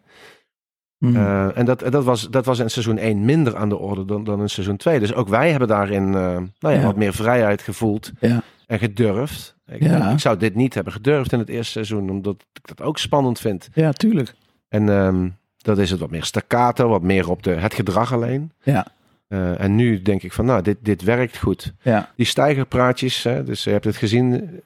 Dat vind ik, wat ik daar nou echt zelf, het is gewoon spontaan begonnen, maar wat ik daar zo, je kunt dus lessen kun je duiden ja, en dus meegeven en toepasselijk maken voor in het leven in het algemene zin. ja, En nu ik dat weet dat het goed aanslaat, ga ik er natuurlijk ook er beter over nadenken. Ja. Dus het is ook een soort ontwikkeling van onszelf. Ja. Prachtig. Maar toch een vraag. Ja. Waar komt het vandaan? Want dit is wel, eh, ik zou bijna zeggen, hogere wiskunde. Kijk, je, je zei aan het begin van onze eh, aflevering, van onze uitzending, zei je van, ehm, ja, maar kijk, ik heb ook mijn, eh, mijn tegenslagen in het leven en ik ben ook diep geweest. Dat geloof ik ook direct. Maar dan nog kun je misschien wat meer vertellen over jouw bronnen, je leermeesters of de momenten in je leven waar je zegt van ja, maar dat zijn echt wel. Eh, En, en, ik wil, en ook niks ten nadele van je, van je collega's in het programma. Hè? Maar ik zit hier vandaag met jou. Ja. Als ik hier met Dai zou zitten, zou ik hem dezelfde vragen. Want daar zie ik ook gewoon echt een, een vaardige leider. Maar ik vraag het vandaag aan jou. Ja. Ehm, eh, waar komt dit? Want dit. Kijk, ik ben zelf eh, eh, 46. Ik heb ook het een en ander in mijn leven meegemaakt. En ik, ik zou willen zeggen, ik ben soms de Bart. Ik kan de Bart, kan ik me heel goed voorstellen. Dat die momenten dat een ander in je leven inspreekt. Waar je echt zegt, verrek, weet je. Dat was op het moment suprem gewoon kloten. Maar ja, na een tijd gaat het, wordt het een onderdeel van jezelf en groeien. Maar ik ben ook wel eens op jouw plek geweest dat ik bij iemand iets teweeg. Ik, ik, ik, ik, ik, ik heb een collega die heeft ooit tegen me gezegd: Vandaan, alle psychologen waar ik ooit ben geweest. En jij zet in vijf minuten zet je hem zo op scherp. En met tranen tegenover me. En daar gewoon nog een paar weken later bij me op terugkomt. Dat het echt zijn leven heeft veranderd. Ja, ja, ja. En dus dat is een heel dankbaar moment. ja, zeker. Maar dat kan alleen als je door de hel en terug bent geweest op bepaalde momenten in je leven. Of dingen hebt geleerd. Waar zit dat bij jou? Ja, En niet dat je me de hel hoeft te vertellen. Nee, maar dat, is, misschien is dat toch wel grappig om een klein stukje van die hel wel te vertellen. Ja. Het is namelijk, ehm, het is, het, het- het is namelijk ehm, helemaal niet zo eh, heroïs allemaal. Nee. Het is heel simpel en heel plat en heel, maar wel, er is wel wat gebeurd in mij. En ehm, als ik dat, laten we zo zeggen, als ik weg zou lopen van de verantwoordelijkheid om de beste versie van mezelf te worden, dat zei ik er straks ook, als ik dat niet zou doen, dan word ik ook een Bart. Hmm. En dan heb ik het niet over Bart als persoon, Nee, maar Bart nee. op dat moment wa- wat ik met hem evalueer. En dat worden we allemaal. Want we verdoezelen namelijk het liefst waar we niet goed in zijn. Ja. En we hebben praatjes en hoe slimmer we zijn, hoe hoger we opgeleid we zijn, dus de groter het idioom, des te makkelijker ons lukt om die Bart te zijn. Want iemand die, die minder goed zichzelf uit kan drukken, die komt sneller bij zijn emotie, je hebt meer expressie. Ja. En je weet sneller van, dit heb ik aan je en dat heb ik niet aan je. Ja. Niet per se beter of slechter, maar je bent er sneller. Dus hoe slimmer de mensen, en hoe vaardiger en communicatief vaardiger, hoe moeilijker het is om het echte gesprek te voeren. Ja. Dus dat is één. Bij mij was het zo, en ik weet het jaartal nog zelfs, in 1995. eh, in januari ben ik eh, in Stroesenzand, dat is in het midden van het land, een militair oefenterrein. Ik zat toen op de militaire academie. Eh, en ik kreeg, zoals dat daar heet, het beurtje. Dan ben je degene die de opdracht krijgt en het Mhm. moet gaan regelen. En dat was het bouwen van een militair kampement. Als eh, onderdeel van eh, militaire commandovoering, eh, opdrachtanalyse, bevelvoering, zorgen dat mensen doen wat jij wil dat ze doen. Met allemaal jaargenoten. Ja. Dus een mannetje of 60, 70. En ik was verantwoordelijk. Ik kreeg een A4'tje met de opdracht. Er stonden zes containers klaar met allemaal spullen, balken, zandzakken, prikkeldraad, eten, van alles. Eh, en ik had een eh, tijd mee. Over 48 uur draait het kamp. Eh, hebben we patrouilles uitgebracht naar allerlei militaire zaken. Iedereen is, heeft gegeten. Er loopt een wachtpatrouille. Er is, iedereen heeft geslapen. Het was koud. Het regende. Ehm, de mensen hadden geen zin. Want oh, we moeten nog een week op oefening. Ja. En ik had een A4'tje en ja, nou ja, goed, de, de beurt. En het, het, ik had geen idee hoe ik dit aan moest pakken. Ik had het wel geleerd, theoretisch, maar ja, nou weet je, ik lees het A4'tje maar op en eh, wat moet ik anders gaan doen? Ja. Niet gedacht van opdrachtanalyse, misschien een laag ertussen bouwen. Eh, hoe inspireer ik mensen? Hoe laat ik voorbeeldgedrag zien? Eh, ben ik zelf wel in staat om dit te doen? Moet ik wellicht hulp vragen? Ehm, nee, ik moet me groot houden. Ik moet vooral niet laten zien dat ik het niet kan. Ik moet niet onzeker zijn. Mhm. en ik begin maar wat te roepen. Werk voor geen meter. Uiteindelijk word je ondermijnd. Eh, het is sowieso lastig hè, om aan leeftijdsgenoten op dat Ja. moment leiding te geven. Ja. Maar dat ging falikant mis. En ik heb een aantal keren eh, op mijn veldbedje gelegen. Echt, nou ja, figuurlijk met, eh, in de feutushouding met mijn duim in mijn mond. En hoe kom ik hier zo snel mogelijk Ja, weg? Dit wil ik nooit meer. Ja. En dat gevoel van dit wil ik nooit meer is mijn, ehm, is de grootste driver geweest om te worden wat ik nu ben. Ja. Want als ik dit niet meer wil, dan ben ik ook degene die moet zorgen dat ik zorg dat ik dit kan. Dus er is geen excuus om niet eh, mezelf meer te verdiepen, om niet te leren van anderen. Dus mijn leermeesters zijn geen goeroes. Mijn, mijn kinderen zijn mijn leermeesters. De mensen om me heen met wie ik in contact sta zijn mijn leermeesters. Ja. En ik kies zelf wel wat ik van wie meeneem.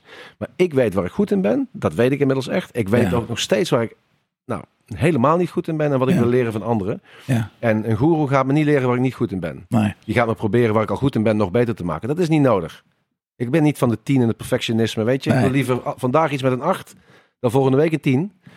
Maar waar ik niet zo goed in ben, wat nog een vier of een vijf is, Ja. dat leer ik van de mensen om me heen. Ja. En daar haal ik uiteindelijk eh, zelf de kracht uit. Dus het is gewoon een. Je bent ook nooit klaar met ontwikkelen. En inmiddels durf ik wel te zeggen dat de bandbreedte waarin ik authentiek leiding kan geven, die is nou, functioneel gezien dusdanig breed. eh, dat ik daar heel comfortabel mee ben. Ook heel vanuit rust dat kan Ja. doen. En vanuit rust krijgt intuïtie de ruimte. Ja. Daar zit voor mij in elk geval, eh, nou ja, Ja. de charisma wellicht. Ja. Vanuit rust. Mooi. Vanuit rust, ja. Ja. En, en dat wil niet zeggen dat ik nooit gespannen ben. Of dat wil niet Nee. zeggen dat ik, dat ik geen stress ken, want dat, dat ken ik ook. Hm. Maar, ehm, en ook fouten maken en nog steeds eh, in een onderneming leiding geven is anders dan Ja. bij Defensie. Is heel anders dan bij de AIVD waar ik gewerkt heb. Ja. Ehm, maar de essentie is hetzelfde. Wees Ja. authentiek. Ja. En eh, wees je ervan bewust dat er elke situatie vraagt om een andere stijl. Ga niet, Nee. dat werkt niet. Nee. Nee, het is wat dat betreft wel echt een, het leven is wel een diamant, hè? Ja, Want, want er zit stel, steeds zo'n ander vlakje dat je denkt, oh, ik dacht dat ik het wist. Ja. Ik dacht dat ik er was. ja, Nee, er zijn twee dingen die ik aan je wil vragen over leiderschap. Hè? Want je zegt tegen Bart van je moet het falen ook omarmen. Ehm, maar wat als je als leider faalt? Want je hebt natuurlijk zeker in zo'n... Ik, ik kan me zo voorstellen, stel dat jij een missie... Ik weet niet hoe het gaat, ik ben er nooit bij geweest. Maar stel dat jij op missie bent in Afghanistan... met zo'n klein groepje commando's en jij bent de leider.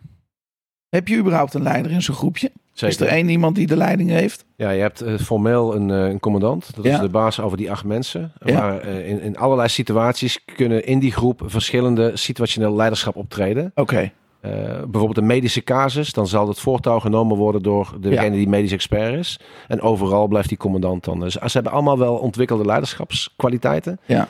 Maar er is één iemand eindverantwoordelijk. Dus, dus in zo'n situatie, wat als jij faalt? Wat als je iets doet?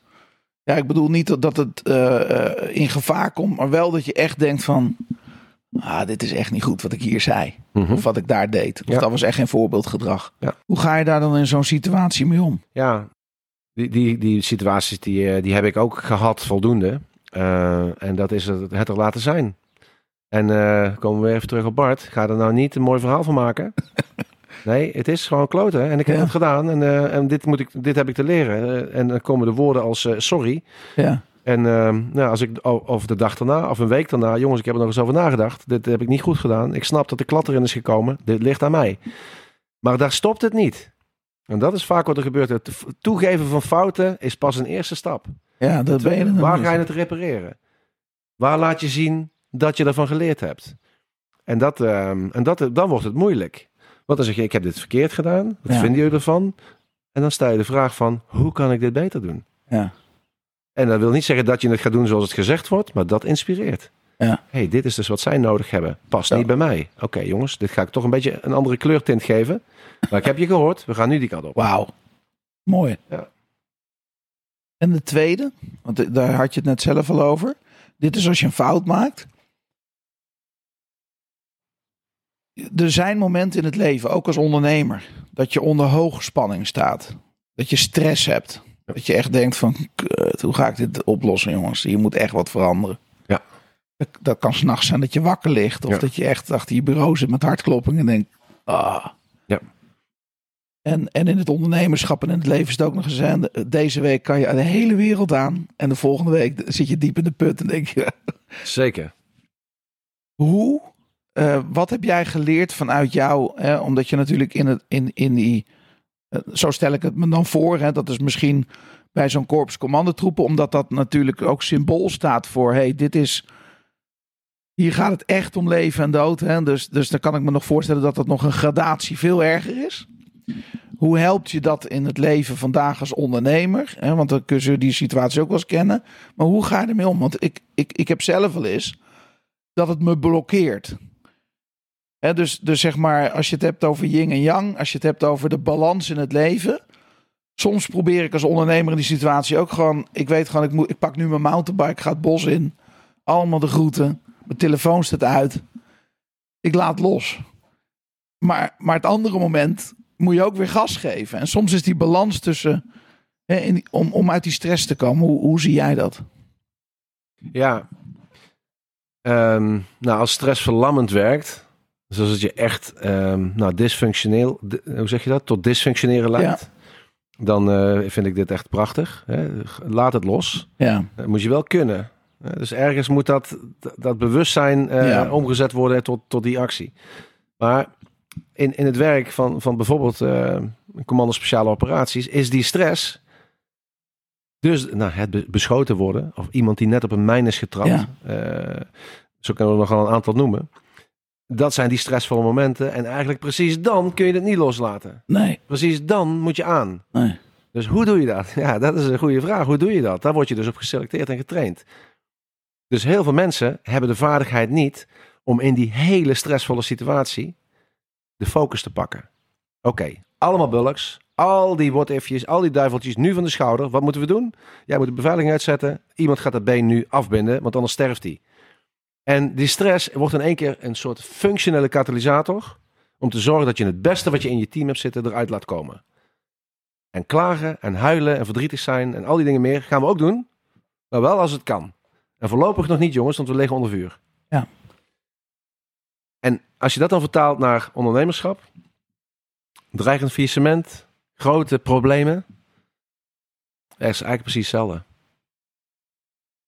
Ophouden met om je heen kijken wat er allemaal kloten is. Kijken wat kan ik nu doen. Ik moet focus pakken. Ik moet een plan maken. Ik moet het behapbaar maken. En vanuit die stress, die moet me aanjagen om het beste in mezelf naar boven te halen.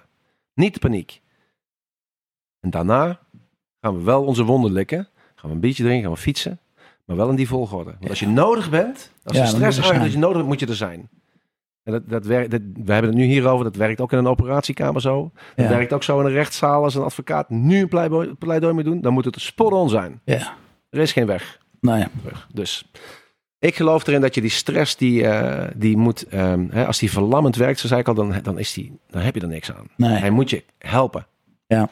En dat, ehm, ja, dat is een hele truc. Ja, Dus heel veel mensen, ik heb die commandoopleiding, die elementaire commandoopleiding, en niet, niet alleen ik, maar we noemen die wel eens, eh, mijn tijd was die 14 weken, de 14-weekse stressbestendigheidscursus. oh, Want je wordt namelijk gewoon getest of je onder extreme druk zinnige dingen kunt doen. Meer Ja. is het niet. nee. Of ben je, zoals Mo, misschien leuk om zo meteen iets over te zeggen, onder extreme druk, je onzinnige dingen doen. Ja, En dan hebben we, dat, hoe, hoe leuk en hoe geweldig je ook bent als mens, ja, dan hebben we, hebben we niks aan hier. nee. Bij de, ik snap dat je erop geselecteerd wordt bij KCT. Dan word je in die pressure cooker gestopt. Ja. Dan komt het er heel snel uit. Dan val je af. Hè? We hadden het net Ja. over het functionele. We zijn aan het werk. Jongens, sorry, je wordt het niet. Ja. Maar toch ben ik wel van mening. Ik weet niet of jij dat zo ziet. Kijk, iemand bij de KCT kan afgekeurd worden. En dan is het kans verkeken. En dan hoeft hij ook niet meer terug te komen. Maar in het leven kun je natuurlijk wel, heb je iets meer speling Ja, gelukkig wel. Ja. ja.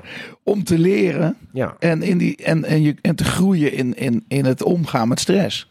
ja, zeker. Ik bedoel, je, je kunt als volwassen vent meer aan dan toen je nog een tiener was. Klopt. Alleen al daarvoor. Ja. Dus het is wel te ontwikkelen. Nou ja, zeker. En eh, je wordt ook niet eh, op die manier geboren. Eh, de vraag is, en dat is, ik, ik, moet, ik hou het even bij mezelf. Als Ja. ik nu in een stressvolle situatie kom in deze onderneming, weet ik dat focus, behapbaar, stapjes maken, eh, bullshit eraf knippen, dat me dat heel erg helpt. Ja, Dat is een vaardigheid of een iets van mij wat ik in me heb. ja, Als je dat niet in je hebt, eh, dan is het misschien wel iets om aan te werken. ja, En, en, en hoe je dat dan doet, daar kun je een coach voor vragen. ja. Maar volgens mij zit het toch ook in het bewustzijn dat je het wel zelf moet doen. Ja, 100 procent. Ja. Ja, je kunt niet achterom kijken en kijken of Nee. wie... eh, En, en als ondernemer, en dat, dat weet je, ja, Er is niks boven je. Nee. Ja, klanten. Ja. Eh, Dus je helpt jezelf, eh, je eigen bedrijf in de soep als je dit niet doet. Nee. En dat is toch anders als je eh, voor een corporate werkt of eh, bij, bij Defensie werkt. Nou, het werkt ook heel heilzaam. Zee, het, het is een self-cleansing. Ja. Ja, dus het, het ruimt zichzelf op. Ja, ik bedoel, als werknemer, ik heb ook in loondienst gewerkt. Dan heb je nog een soort escape. Ja. Ja, zeker. En als ondernemer, ja, Nee, is er geen vangnet. dat is zo. Ja. Ehm, wat zijn jouw belangrijkste inzichten of hoogtepunten in het programma? We hebben het misschien al een beetje over gehad, maar is er nog iets in het programma? Je noemde Monet. Maar zijn er dingen die je nog zou willen delen? Waarvan je echt hoopt dat mensen dat gezien hebben? Of dat dat... ja, er zijn twee dingen. Eh, ik noemde Mo, is misschien leuker met te beginnen, want ik vind de andere vind ik nog bijzonderder. Eh, Mo, één moment voor mensen die het kennen, ehm, waarin hij zegt: Ik geef niet op met tranen in zijn ogen. Ja. Maar ik, ik laat me niet, eh, ik laat me niet eh, kisten of kapot maken. Wat je daar ziet, dat is wilskracht. Ja. Dus de situatie voor hem is zo, nou ja, zo slecht eigenlijk. Eh, hij kan het niet, hij heeft alles gegeven. En ergens raakt het nu aan tranen. Maar hij zegt, ik ga door en ik, ik geef niet op. En die jongen die heeft, ik, ik zei toen van, jij ruikt echt naar een commando. Ik weet hoe die jongens ruiken in de opleiding. Dat is die ammoniakgeur, waarbij je op een gegeven moment je spierweefsel aan het verbranden bent. eh, met zweet, wat er al, eh, puur van inspanning. En ik stond naast hem toen ik het zei en ik, en ik rook dat. Het is bijna een soort van iets romantisch wat het bij me opriep. Nee, die heeft zoveel gegeven. Maar meteen daarna, en dan krijg je weer het gedrag wat we toetsen. Ja. En de man die het gegeven heeft. En ik wilde hem met een enorm compliment daar wegsturen. Ja. Want eh, ergens heeft hij gewoon de juiste inborst. Ja. Alleen hij had de vaardigheid of de scherpte of de actie-intelligentie had hij op dat moment niet. En dan Nee. past het niet. Ik kon hem niet meenemen. Maar een eh, super amabele jongen. ja, En ehm, was ook een mooi moment. een verbinder. Ja. Enorme verbinder. Ja, Ja. dat was heel leuk. Dus Ja. dat, dat vond ik een ehm, nou ja, zeg maar ontspannen manier. Een, een heel mooi moment omdat we dat mochten laten zien. Maar wat ik heel bijzonder vond, eh, is de grote krullenkop eh, Tom Hallink. Mm. Ehm, want die hadden we eigenlijk in de eerste aflevering al afgeschreven. Want dit is gewoon eh, iemand die, eh, die wil veel te graag. Dat kan ook, hè? Dus Ja. die eh, veel te veel testosteron, veel te veel willen praten. ehm, het niet weten, maar toch handje de voorste willen zijn. Ja. Zich niet goed kunnen vermengen met de groep. Was niet echt een goede fit op bepaalde momenten. En toch zag ik iets. Ik denk, nee, maar er zit wel iets in. En hij weet alleen nog niet waar het zit. Hij weet nog niet hoe hij het moet doen. En hij is sociaal onhandig. En dat werd eigenlijk steeds erger. Want hij voelde wel, ik, ik sta op de drempel van eruit te gaan. Dus ik ga nog meer mijn best doen. En hij ging domme dingen doen. Hij ging ook liegen om een broek die hij aan had. Ja. men gezegd heeft, hij liegt wel. En, en hij moet er niet uit. En eh, hij snap je dus. Ja. Ja, maar dat is anders. Bart liegt om iets te verdoezelen. Tom is pure paniek. Ja. En bijna aandoenlijk dat hij gewoon gaat huilen omdat hij een broek aan had gehouden. Denk je, jongen, verman je alsjeblieft, want dat past niet in deze wereld. Ik heb geen zin in hier een huilende krullenkop. Wil ik commando worden of niet? Nou, Ja.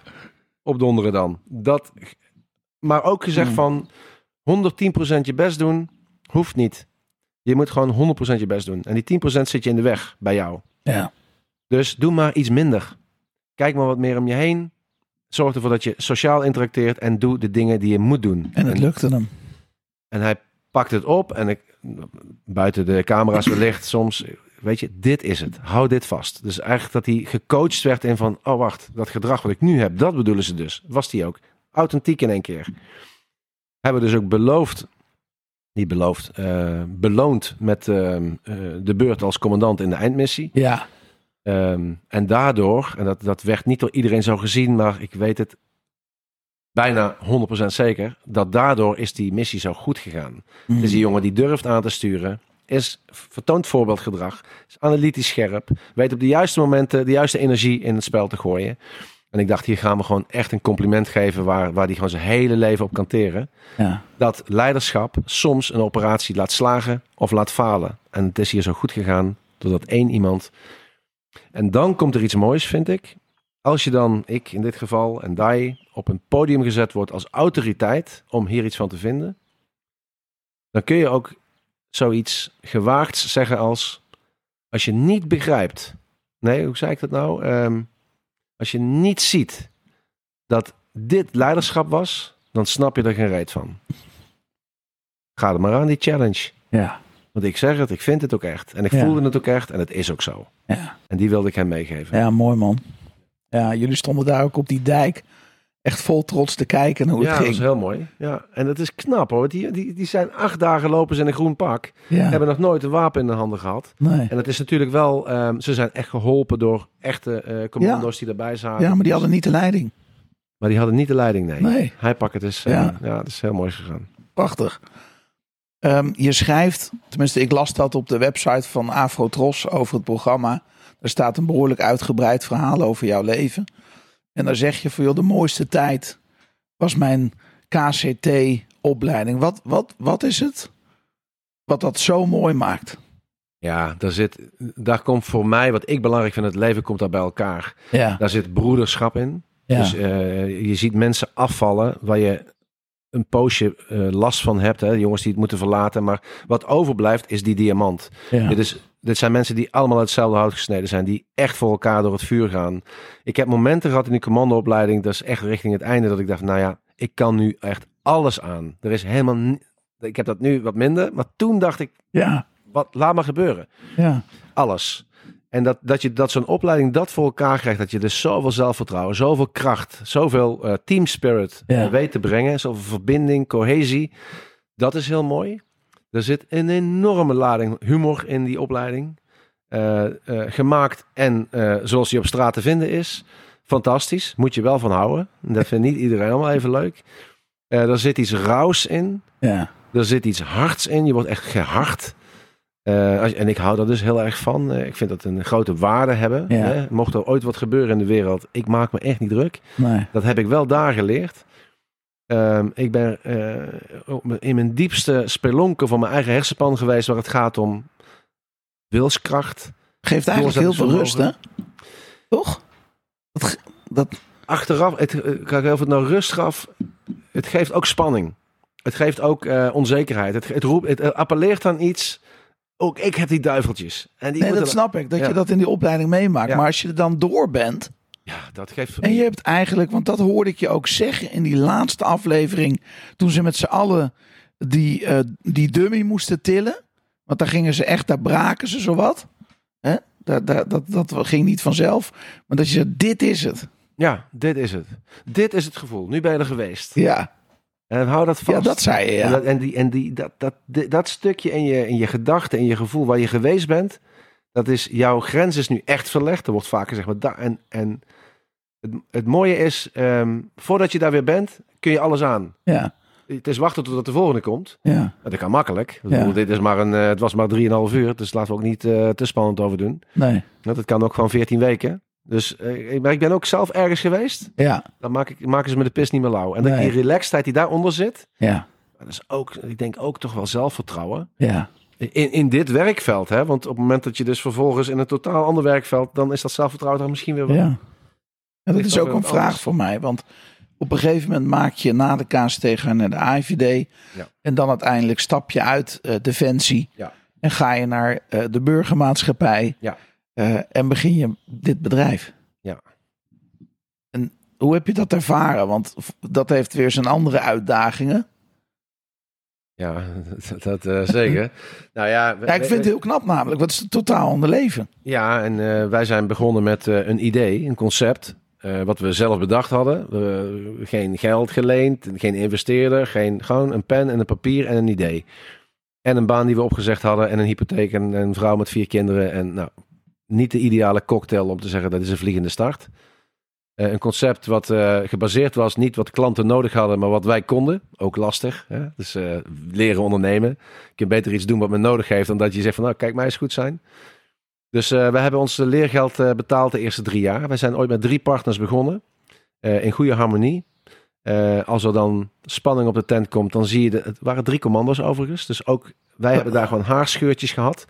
Eh, afscheid genomen van één eh, partner, waar we nog steeds heel prima mee zijn. Ja. Op mensniveau, maar niet functioneel. Dat, Ja. dat werkte niet.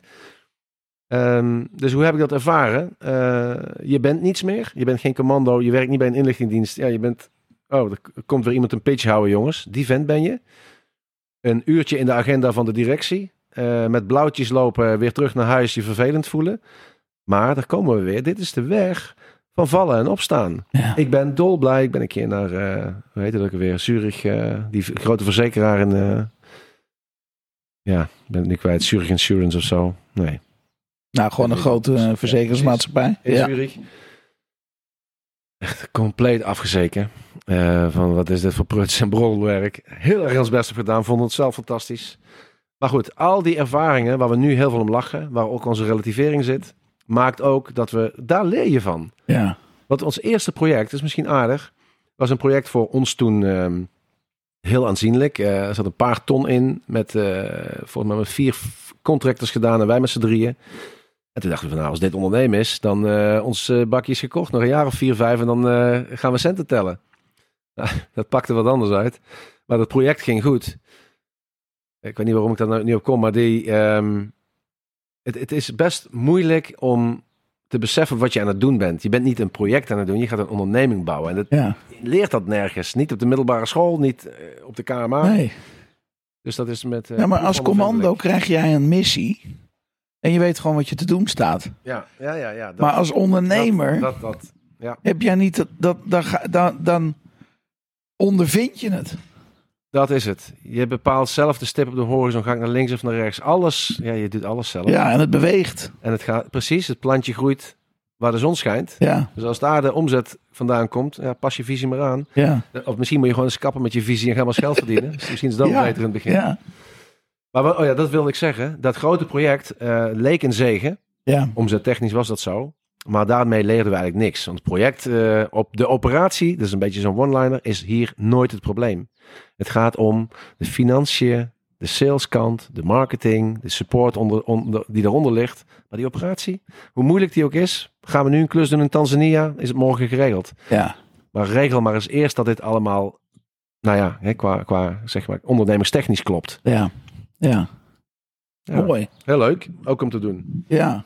Laatste stukje waar ik naartoe wil, Ray, is ehm, ehm, op een gegeven moment ben ik in voorbereiding eh, hier naartoe aan het kijken op de website van de KCT. Ja. Sowieso een geweldige website om te bekijken. Ja, Maar daar staat iets waarvan ik denk, ja, eh, ik zou bijna een vinger in mijn keel willen steken. Zo van, bah. ja oké. in het bedrijfsleven bedoel ik dat. Ik weet dat het bij jullie anders is bij het KCT. Ja. En dat is dit. Ehm, even kijken hoe, het, hoe het precies erin staat. Ehm, onze kracht zijn onze kernwaarden. Nou, dat heb ik al zo vaak op een website gelezen. Alleen bij jullie geloof ik het. Mhm. Maar bij heel veel bedrijven niet. Zeker, laat dat dan net een businessline zijn van ons. Ja. Snap je waar ik eh, heen wil? ker- kernwaarde, dat is in veel bedrijven, is een poster aan de muur en veel marketingmateriaal, maar er gebeurt niks. Nee. En dat is hier anders. Ja, dat is hier anders.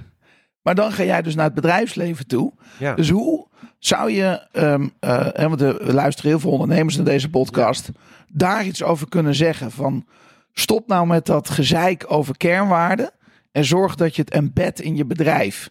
Want vervolgens lees ik, ja, ehm, ze spelen een essentiële rol in het selectieproces. Dus, dus je wil mensen in je bedrijf hebben die dezelfde eh, eh, karakter, integriteit hebben. Maar het bepaalt ook onze identiteit. Nou, dat zie ik bij bijna geen één bedrijf. nee, en dat is, kijk, wij, wij geven dus ehm, Ja. workshops en trainingen over kernwaarden. Want heel veel bedrijven... Dat wist ik niet. Nee, Nee. nee, maar dit, want, want precies eigenlijk waarom je het nu, zoals je het nu zegt, ehm, eh, en dat heeft gewoon te maken met wat zijn dat nou eigenlijk, die kernwaarden? Zegt Ja. het iets over jou of zegt het iets over de onderneming? Nou, het zegt iets over de onderneming. Als het KST zegt, moed, beleid, trouw, eer en trots, dat zijn onze kernwaarden. Dat betekent dat, dat je dus mensen in huis neemt die bereid zijn om zich te gedragen naar die kernwaarden. Daar moet je op selecteren. Dus de opleiding toetst aan de hand van die kernwaarden. Dat kun je niet toetsen, die moet je vertalen. Dus wat betekent het nou als je moed toont? Nou, dan komen daar gedragingen onder, competenties en gedragingen. Dus het wordt eigenlijk in twee stations wordt het doorvertaald. Dat geldt Ja. voor al die eh, zaken. In het bedrijfsleven moet je dat dus ook doen. Dus als je zegt dat, we, dat je, eh, ehm, onze kernwaarde is eh, eh, klantgericht. Of ehm, eh, zorgvuldig of integer. Nou, zo zijn er altijd van die kapstoktermen. Maar waar blijkt dat dan uit? Ja. En als je dan zegt, ik selecteer hierop, of ik beoordeel mensen hierop, of ik laat er mensen op excelleren in een MD-programma, omdat ze dat heel goed hebben. Hoe toets je dat dan? Dus Ja. vertaal ze nu eens. Ja. En wat mijn punt vaak is, het is niet zo dat je dat moet zijn. Je moet er eigenlijk ten alle tijden naar willen handelen. Mm. Dus het kan best wel zijn dat ik eh, de kernwaarde eh, dienstgerichtheid. Nou, ik weet dat het hier heel belangrijk is, maar dat is wel mijn ontwikkelpunt. Ik, ik doe het altijd. Ik moet Ja. erin getraind worden.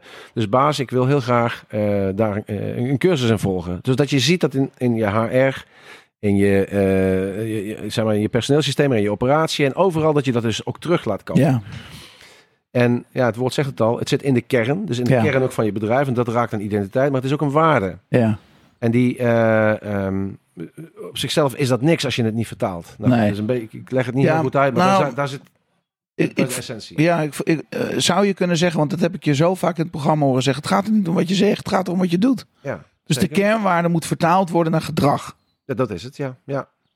En gedrag, dat zie je. Ja, En eh, misschien wel aardig, aanstaande maandag, dat is, dat, dat is de 16e mei, ja, ehm, gaan, we, hebben wij, een- gaan we een dag organiseren voor het commissariaat van de media. Eh, integriteit gaat het over.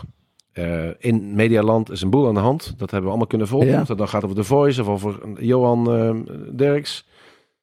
En zij gaan ons niet vragen omdat wij koning integriteit zijn. Helemaal niet. Nee. Ze gaan ons wel vragen. Dit is een heel lastig onderwerp. Iedereen wil hiervan weglopen. Hoe hou je die mensen nu bij elkaar? Hoe zorg je ervoor dat je een gesprek voert en dat je doordringt tot waar het nou eigenlijk echt om gaat? ja, En dan zeg ik van stop nou eens met al die codes, meldpunten, functionarissen, stappenplannen. Het gaat erom wat je doet. En jij voelt heel goed aan wanneer je goed zit en wanneer je fout zit. En ook als ik het doe, dan ben jij degene die het ziet. Mijn manager is degene die het weet. En jullie zijn allemaal onderdeel van het stelsel. Organiseer je, eh, je, je, je kritische massa, zodat Ja. dit op de agenda blijft. ja. En dan moet je, dat is heel lastig, maar dat, het gaat erom wat je doet. En niet om wat je zegt, schrijft, mailt, vergadert. Laten zien. Prachtig. Ene laatste vraag. Ehm, wat is het liefste dat je nog zou willen delen met ondernemers vanuit jouw ervaring? Ik kan me, ik, ik- hier dacht ik over na, Ray, zo zou ik het ook willen formuleren naar je. Ik kan me zo voorstellen met alle kennis en ervaring die jij hebt in je leven. En het zal ook voor jouw eh, buddies, eh, voor, voor Dai en, en voor eh, nou, je, je compagnon Onno, geloof ik, hè? Ja. En, en, en, en Siert is weer van de Academy, denk Ja. ik. Nou, zie het is van het leiderschapscentrum. Ja. ja. Dus jullie, je, en dat zal voor jullie, stel dat jullie hier aan deze tafel zouden zitten, en, en, maar ook voor jou. Je zal best wel eens zoiets hebben dat je kijkt naar ondernemers, hè, want je, nu, nu ben je ondernemer en kom je bij ondernemingen. Dat je wel eens tegen bij jezelf denkt van, joh, als, ze- als, dit is zo belangrijk, als ze dit, snap je een beetje, je, jou, de dominee in Ray, die, die, die, die iets zegt tegen, tegen de ondernemer een stichtend woord. Een, een, een, dat je denkt van ja, daar, daar, hier kan ik. Waar jij ze mee kunt helpen. Ja, en ik, ik kom dan, dat is een beetje een, een stokpaardje van me, dat, maar dat gaat over leiderschap. En, ehm, en eigenlijk, ehm, ik, ik roep dat de laatste tijd ook best vaak. En ik, eh, kijk, leiderschap is een paraplu-term, maar je hebt leiding geven en leiding nemen. Leiding geven is voor mij de kunst van het leiding geven. Ja. Kunst van leiderschap. Daar zitten de, de trainingen in. Daar zit alles in. Ja. Leiding nemen, dat zegt iets over. Nu sta ik op. Ja. Ik neem de leiding. Doe ik misschien niet goed, dat is leiding geven. Maar ik neem de leiding. Als de machine, als er zand in zit en dingen lopen vast, dan kun je leiding geven tot in ons weegt, maar je moet de leiding nemen. Dus iemand moet opstaan en zeggen: Oké, dit gaan we. En dat betekent dus dat hij draag, draagvlak moet organiseren.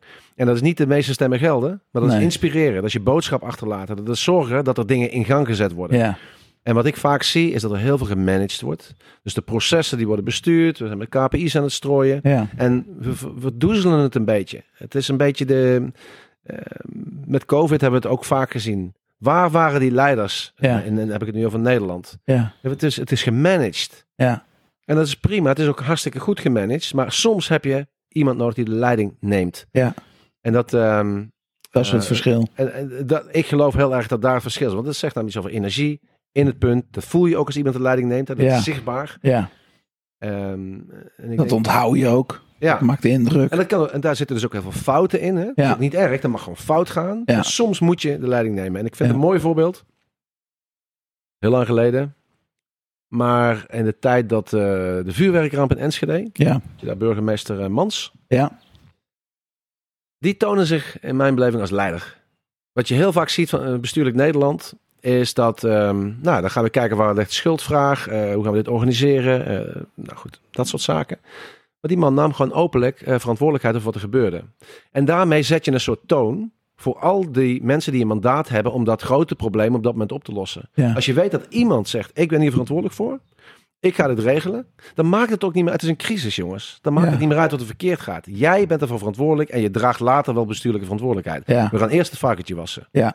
En, daar, Mm. en ik geloof, en dat, dat, dat zie je echt vaak, dat mensen vanuit de angst van als ik fouten maak, dingen niet doen. Ja. Nee, een leider doet uit angst voor dat hij fouten maakt, dingen wel. Je gaat Ja. dingen wel doen. Ja. Je moet niet vanuit passiviteit, nee, je gaat dingen wel doen. Ja. Want daar, dan ontstaat er wat. Ja. Eh, en en eh, ja, dat is dan mooi als je Prachtig. ziet dat mensen dat doen. Ja. Ja. heel mooi. Mijn laatste vraag aan elke gast in de podcast is: welk boek heb je gelezen? Of ben je aan het lezen wat jou geïnspireerd heeft? Ja, nou ga ik echt de grootste teleurstelling van, eh, van deze uitzending doen. Ik, ik hou echt niet van lezen. Nee, Nee. het mag ook een podcast, een documentaire. Ja, ja, ja, ja, ja. Dan ga ik even nadenken. Nou, wat ik dat. Nou. Dit, deze, die heb, ik, ik lees dus wel een beetje, maar ik ben geen eh, verslinder van boeken. Ik ben ook helemaal niet iemand die. Nou, ik, ik maak er de tijd gewoon niet voor. Maar één boek, en dat is van eh, Simon Sinek, kennen we allemaal. Eh, heb ik gelezen omdat ik met het thema bezig was. En dan denk ik, wil weten hoe die man erover schrijft. Dus daarom ben ik het gaan, eh, gaan lezen. En dat gaat over. eh, hij noemt een, de Infinite Game. Ke- Simon Sinek. Ja, ja, zeker. Infinite Game, Start with Why. Die heeft hij. ja. ehm, Leaders Eat Last. ja, daar kan ik me alles bij voorstellen. Ja. Dus dat is ook iets wat vanuit Defensie meegegeven Ja. wordt. Achteraan staan, Ja. laatste naar bed, ja. laatste eten. Heel, Maar Infinite Game kende ik nog niet. maar de Infinite Game, dat zegt iets over van... ehm, je hebt dus een Finite Game, Ja. een voetbalwedstrijd. 22 spelers, afgemeten voetbalveld, twee doelen. Degene die het meeste scoort heeft gewonnen. Eén scheidsrechter die zegt van dit zijn de regels. Ja. En zo werkt dat. Infinite Game is de liefde, de onderneming, de politiek, een land. Daar waar, ehm, Mm, waar de- uitkomst altijd onduidelijk is, Ja, waar zoveel factoren en dimensies van invloed zijn dat je ehm, eigenlijk iets moet organiseren om dit te optimaliseren. Ja. Er is nooit een maximum. nee. En daar is leiderschap komt in mijn beleving het best tot zijn recht. Waarom? En, en dat schrijft hij ook. En ik, ik, ik merk dat gewoon. Het is een soort van resonantie van mijn eigen gedachten. Mm, Als je inspireert, als leider hoor je te inspireren. Ja. Als die boodschap in het systeem blijft zitten, ook als jij weggaat. En het, het systeem blijft werken op basis van jouw legacy. Dan heb je als leider iets gedaan. Ja, En dan is het dus ook niet meer erg als er een nieuwe leider komt. nee. Die bouwt dus als het goed is voort op jouw duurzame inspiratie. Ja, En daarmee zijn organisaties geholpen. In plaats van de ego-gedreven leiders Ja. die een stempel willen drukken op een organisatie, niet in de gaten hebben dat ze gewoon simpelweg voorbijganger zijn in, die, in dat systeem. wauw. En er komt de volgende voorbijganger. Wat gebeurt er? Door die kwinkslag elke keer in de strategie van de missie, moet dat hele systeem moet meeklepelen. Levert enorm veel onrust. Daar zit het oud zeer, daar zit de frictie. Dus als je het benadert als Infinite Game en je komt hier om te inspireren, een voorbeeldgedrag, en je bent, om, en je bent misbaar in het systeem, maar het systeem gaat voort met jouw boodschap. En dat, dat vind ik fantastisch. Ja, dat snap ik helemaal. Er zit een hele diepe les. Die voel je ook, hè? Zit, dan ga je anders in de wedstrijd Ja. zitten. En dat is, dat, dat is natuurlijk een verantwoordelijkheid en een bewustzijn van ik kom hier niet om mijn zin door te drijven of om een Nee. dingetje te doen. Nee. Nee, ik kom hier om in de intent van, bijvoorbeeld als het gaat over eh, nou ja, het ministerie van Defensie, Ja, daar waar de minister me voor aangesteld heeft, in die intent ga ik mijn bijdrage leveren. Ja. En het gaat nooit om mij. En dan Nee. hoor je het al, het gaat nooit om mij. Ik ben leidinggevende, het gaat nooit om mij. nee. Dus ik dien die Ja. organisatie. Daar komen allemaal dat soort woorden terug. Prachtig. Ja, en ik geloof dat daar ook leidinggever over Ja, ik voel het. uh, ja. Ja. Dankjewel. Alsjeblieft. Ontzettend bedankt, Ray. Ja, dat was heel leuk om te doen, Dan. Mooi. Nou, Roeland. Klopt het wat ik zei? Ja, 100% Daan. Ja, heb je genoten? Ja, zeker. Ja joh, een van de, hè, dat, dat, dat, dat, zei hij wat later in het interview, maar dat hij, hoe hij zeg maar terugkijkt op die opleiding, die Ja. 14 weken. ja, mooie Dat- omschrijving. Ja, dat maar hè, dan heb je het over, over mindset hè, en over de beste versie van jezelf worden. Maar als je zo naar die opleiding kan kijken, Ja, ja. ja de stresstest. Hè? De, Ja. de, de, de ultieme stresstest. ja, Was een mooi antwoord op mijn vraag. ook. ja zeker. Hey, noem me even een paar golden nuggets waarvan je zegt van joh, dat waren echt van die momenten dat ik denk, ja, die, die wil ik toch nog even herhalen voor de luisteraar. Die, die, die, zijn, die heb ik echt omarmd. Ehm, ja, het was heel inhoudelijk natuurlijk. Het ging over. Hè, jij stelde. Ja, je had een stukje wat je gezien had. En dan hè, wilde je eigenlijk eh, net iets meer weten. Ja, En eh, ja, dat hij. Hè, uiteindelijk heeft hij. ehm, zijn leiderschapskills zo ontwikkeld. dat het Ja. voor hem gewoon een gevoel is geworden. Hè? Dus hij, die intuïtie die, die brengt hem wat hij nodig heeft. om op dat moment de juiste dingen te kunnen doen. ja, Ja, dat, dat, ja, dat een, stukje, een stukje meesterschap eh, zou ik dat willen noemen. ja, mooi hè. Ja. Bo- bovendien in de show notes van deze, van deze aflevering ehm, hebben we de link gezet naar die aflevering waar ik deze fragmenten uit heb gehaald. Want Ja. ik denk dat het heel krachtig is eh, als mensen echt serieus willen leren over leiderschap en leiding geven. Is het heel krachtig als je die aflevering terugkijkt en dan nog een keer naar de podcast-uitzending luistert. En ik zal de minuten erbij zetten waar de fragmenten zitten, zodat je niet de hele aflevering hoeft te, te volgen. Maar die, die momenten zijn ook heel waardevol. Ja. Ja, bijvoorbeeld dat stukje met Bart. Hè, dat, ik, ik heb niet alles gekeken, maar ik- dat stuk heb ik toevallig ook gezien. Ja, Ja, kippenvel. ja, Hè, dat, eh, ja, dat je dat los kan maken bij iemand. ja. Dat is, ja, hè, en waar je dan ook zegt van, joh, op, binnen het leger is alles functioneel. Hè, en, en, en natuurlijk zijn we ook mensen en hebben we ook gevoelens en eh, die, die kant is er ook. En die kant is er nog veel meer bij Kamp van Koningsbrugge. ja. Dus daar kan, het, daar kan die eigenlijk nog meer eh, samenkomen en mensen nog verder helpen. Want er zit het veel meer op die, die coachingsas. Ja, ja, mooi. Ehm, wat had ik nog meer? Ik had er nog één, Daan. Even kijken hoor.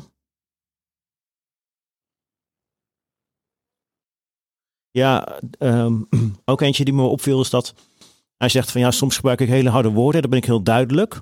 Maar dat, dat is niet, ik, ik doe dat niet omdat ik gemeen wil zijn, maar gewoon omdat ik duidelijkheid wil. En ik wil gewoon, hè, Ja. bij iemand, dan, ging die, dan bleef hij maar vragen stellen om erachter te komen van oké, maar wat, wat is het nou? Want ik begrijp je niet. Ja, als ik je niet begrijp, kan ik je ook niet helpen. Dus vandaar dat hij dan maar doorgaat en maar doorgaat en maar doorgaat. Totdat hij echt bij die Mm. kern komt. ja mooi hè. Ja.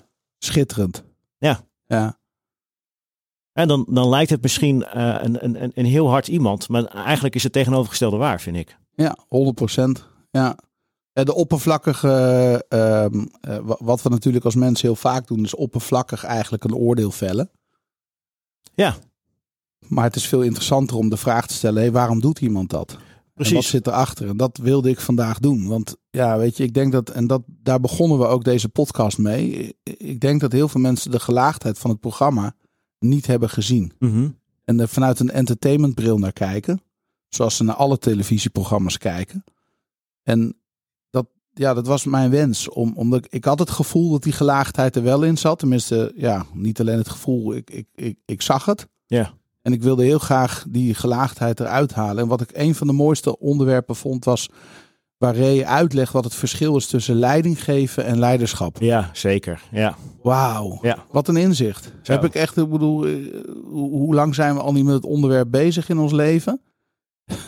Deze kwam echt gewoon bam. ja, die kwam binnen. hè? Ja. Ja. die kwam echt binnen, want Ja. die is zo, gewoon, zo waardevol. Ja. Soms moet je gewoon kappen met het gelul over leiderschap en moet je gewoon leiding geven. Punt. Gewoon doen, klaar. Ja. Ja. ja. heerlijk. Ja, goud. En ja, ik denk ook wat ik, eh, wat ik wel een hele belangrijke vind ook, is dat die, ehm, daar hebben we het eigenlijk, dat was een van de dingen waarvan ik dacht van, oh, daar zou ik hem echt nog wel een keertje over willen interviewen.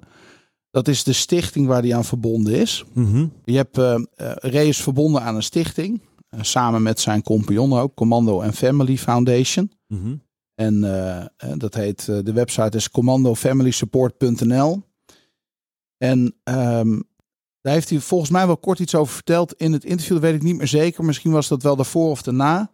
Maar ehm, ja, ik, ik heb daar ook even de informatie van in de show notes gezet. Omdat het zo belangrijk is dat we... eh, Weet je, ik zou je een voorbeeld geven. Als ik in Amerika ben en ik kom in een conferentie, nou je weet het Mhm. dan, eh, je hebt het zelf meegemaakt. Dan wordt er gevraagd of de veteranen in de zaal zitten. Die gaan staan. En dan wordt er gewoon geapplaudiseerd voor die veteranen. Ja. Ja, daar wordt bij ja, ja. stilgestaan. Ja. Nou, daar krijg ik echt kippenvel van. En hier is het heel vaak een politieke discussie. Dat Ja. ik denk, ja, koppel die politiek nou eens even los van het feit dat deze mannen en vrouwen bereid zijn om een leven te geven voor jou en mijn veiligheid. Punt. Ja. En, en, en, en dus is het ontzettend belangrijk dat we die mensen eren en respecteren. En dat we ook, ehm, ja, hoe moet ik dat nou zeggen? Vooral ook degenen die terugkomen van het front en op een of andere manier ehm, eh, hulp nodig hebben. Daar is dat, eh, daar dat Commando and Family Foundation voor. En daar eh, besteden zij heel veel tijd en aandacht aan. Vind ik heel mooi. Daar hebben we het verder niet over gehad.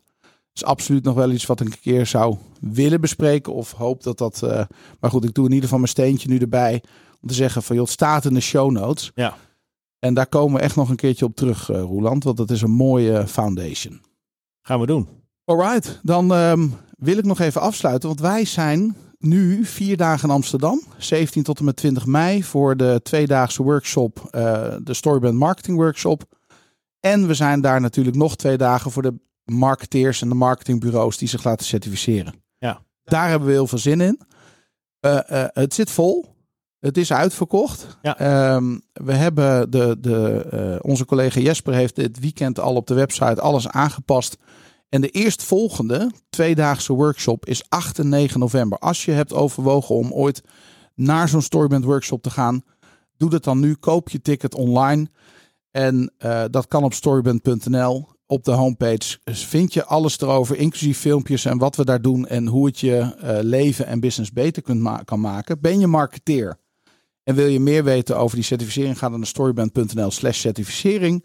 En daar lees je alles over wat dat inhoudt en waarom er zoveel bureaus en marketeers in Nederland zeggen: Ik wil me laten certificeren door Storybrand, want ik wil die methodiek gebruiken voor mijn klanten. We gaan er een mooie week van maken. Heel veel succes en tot volgende week. Yes, tot volgende week.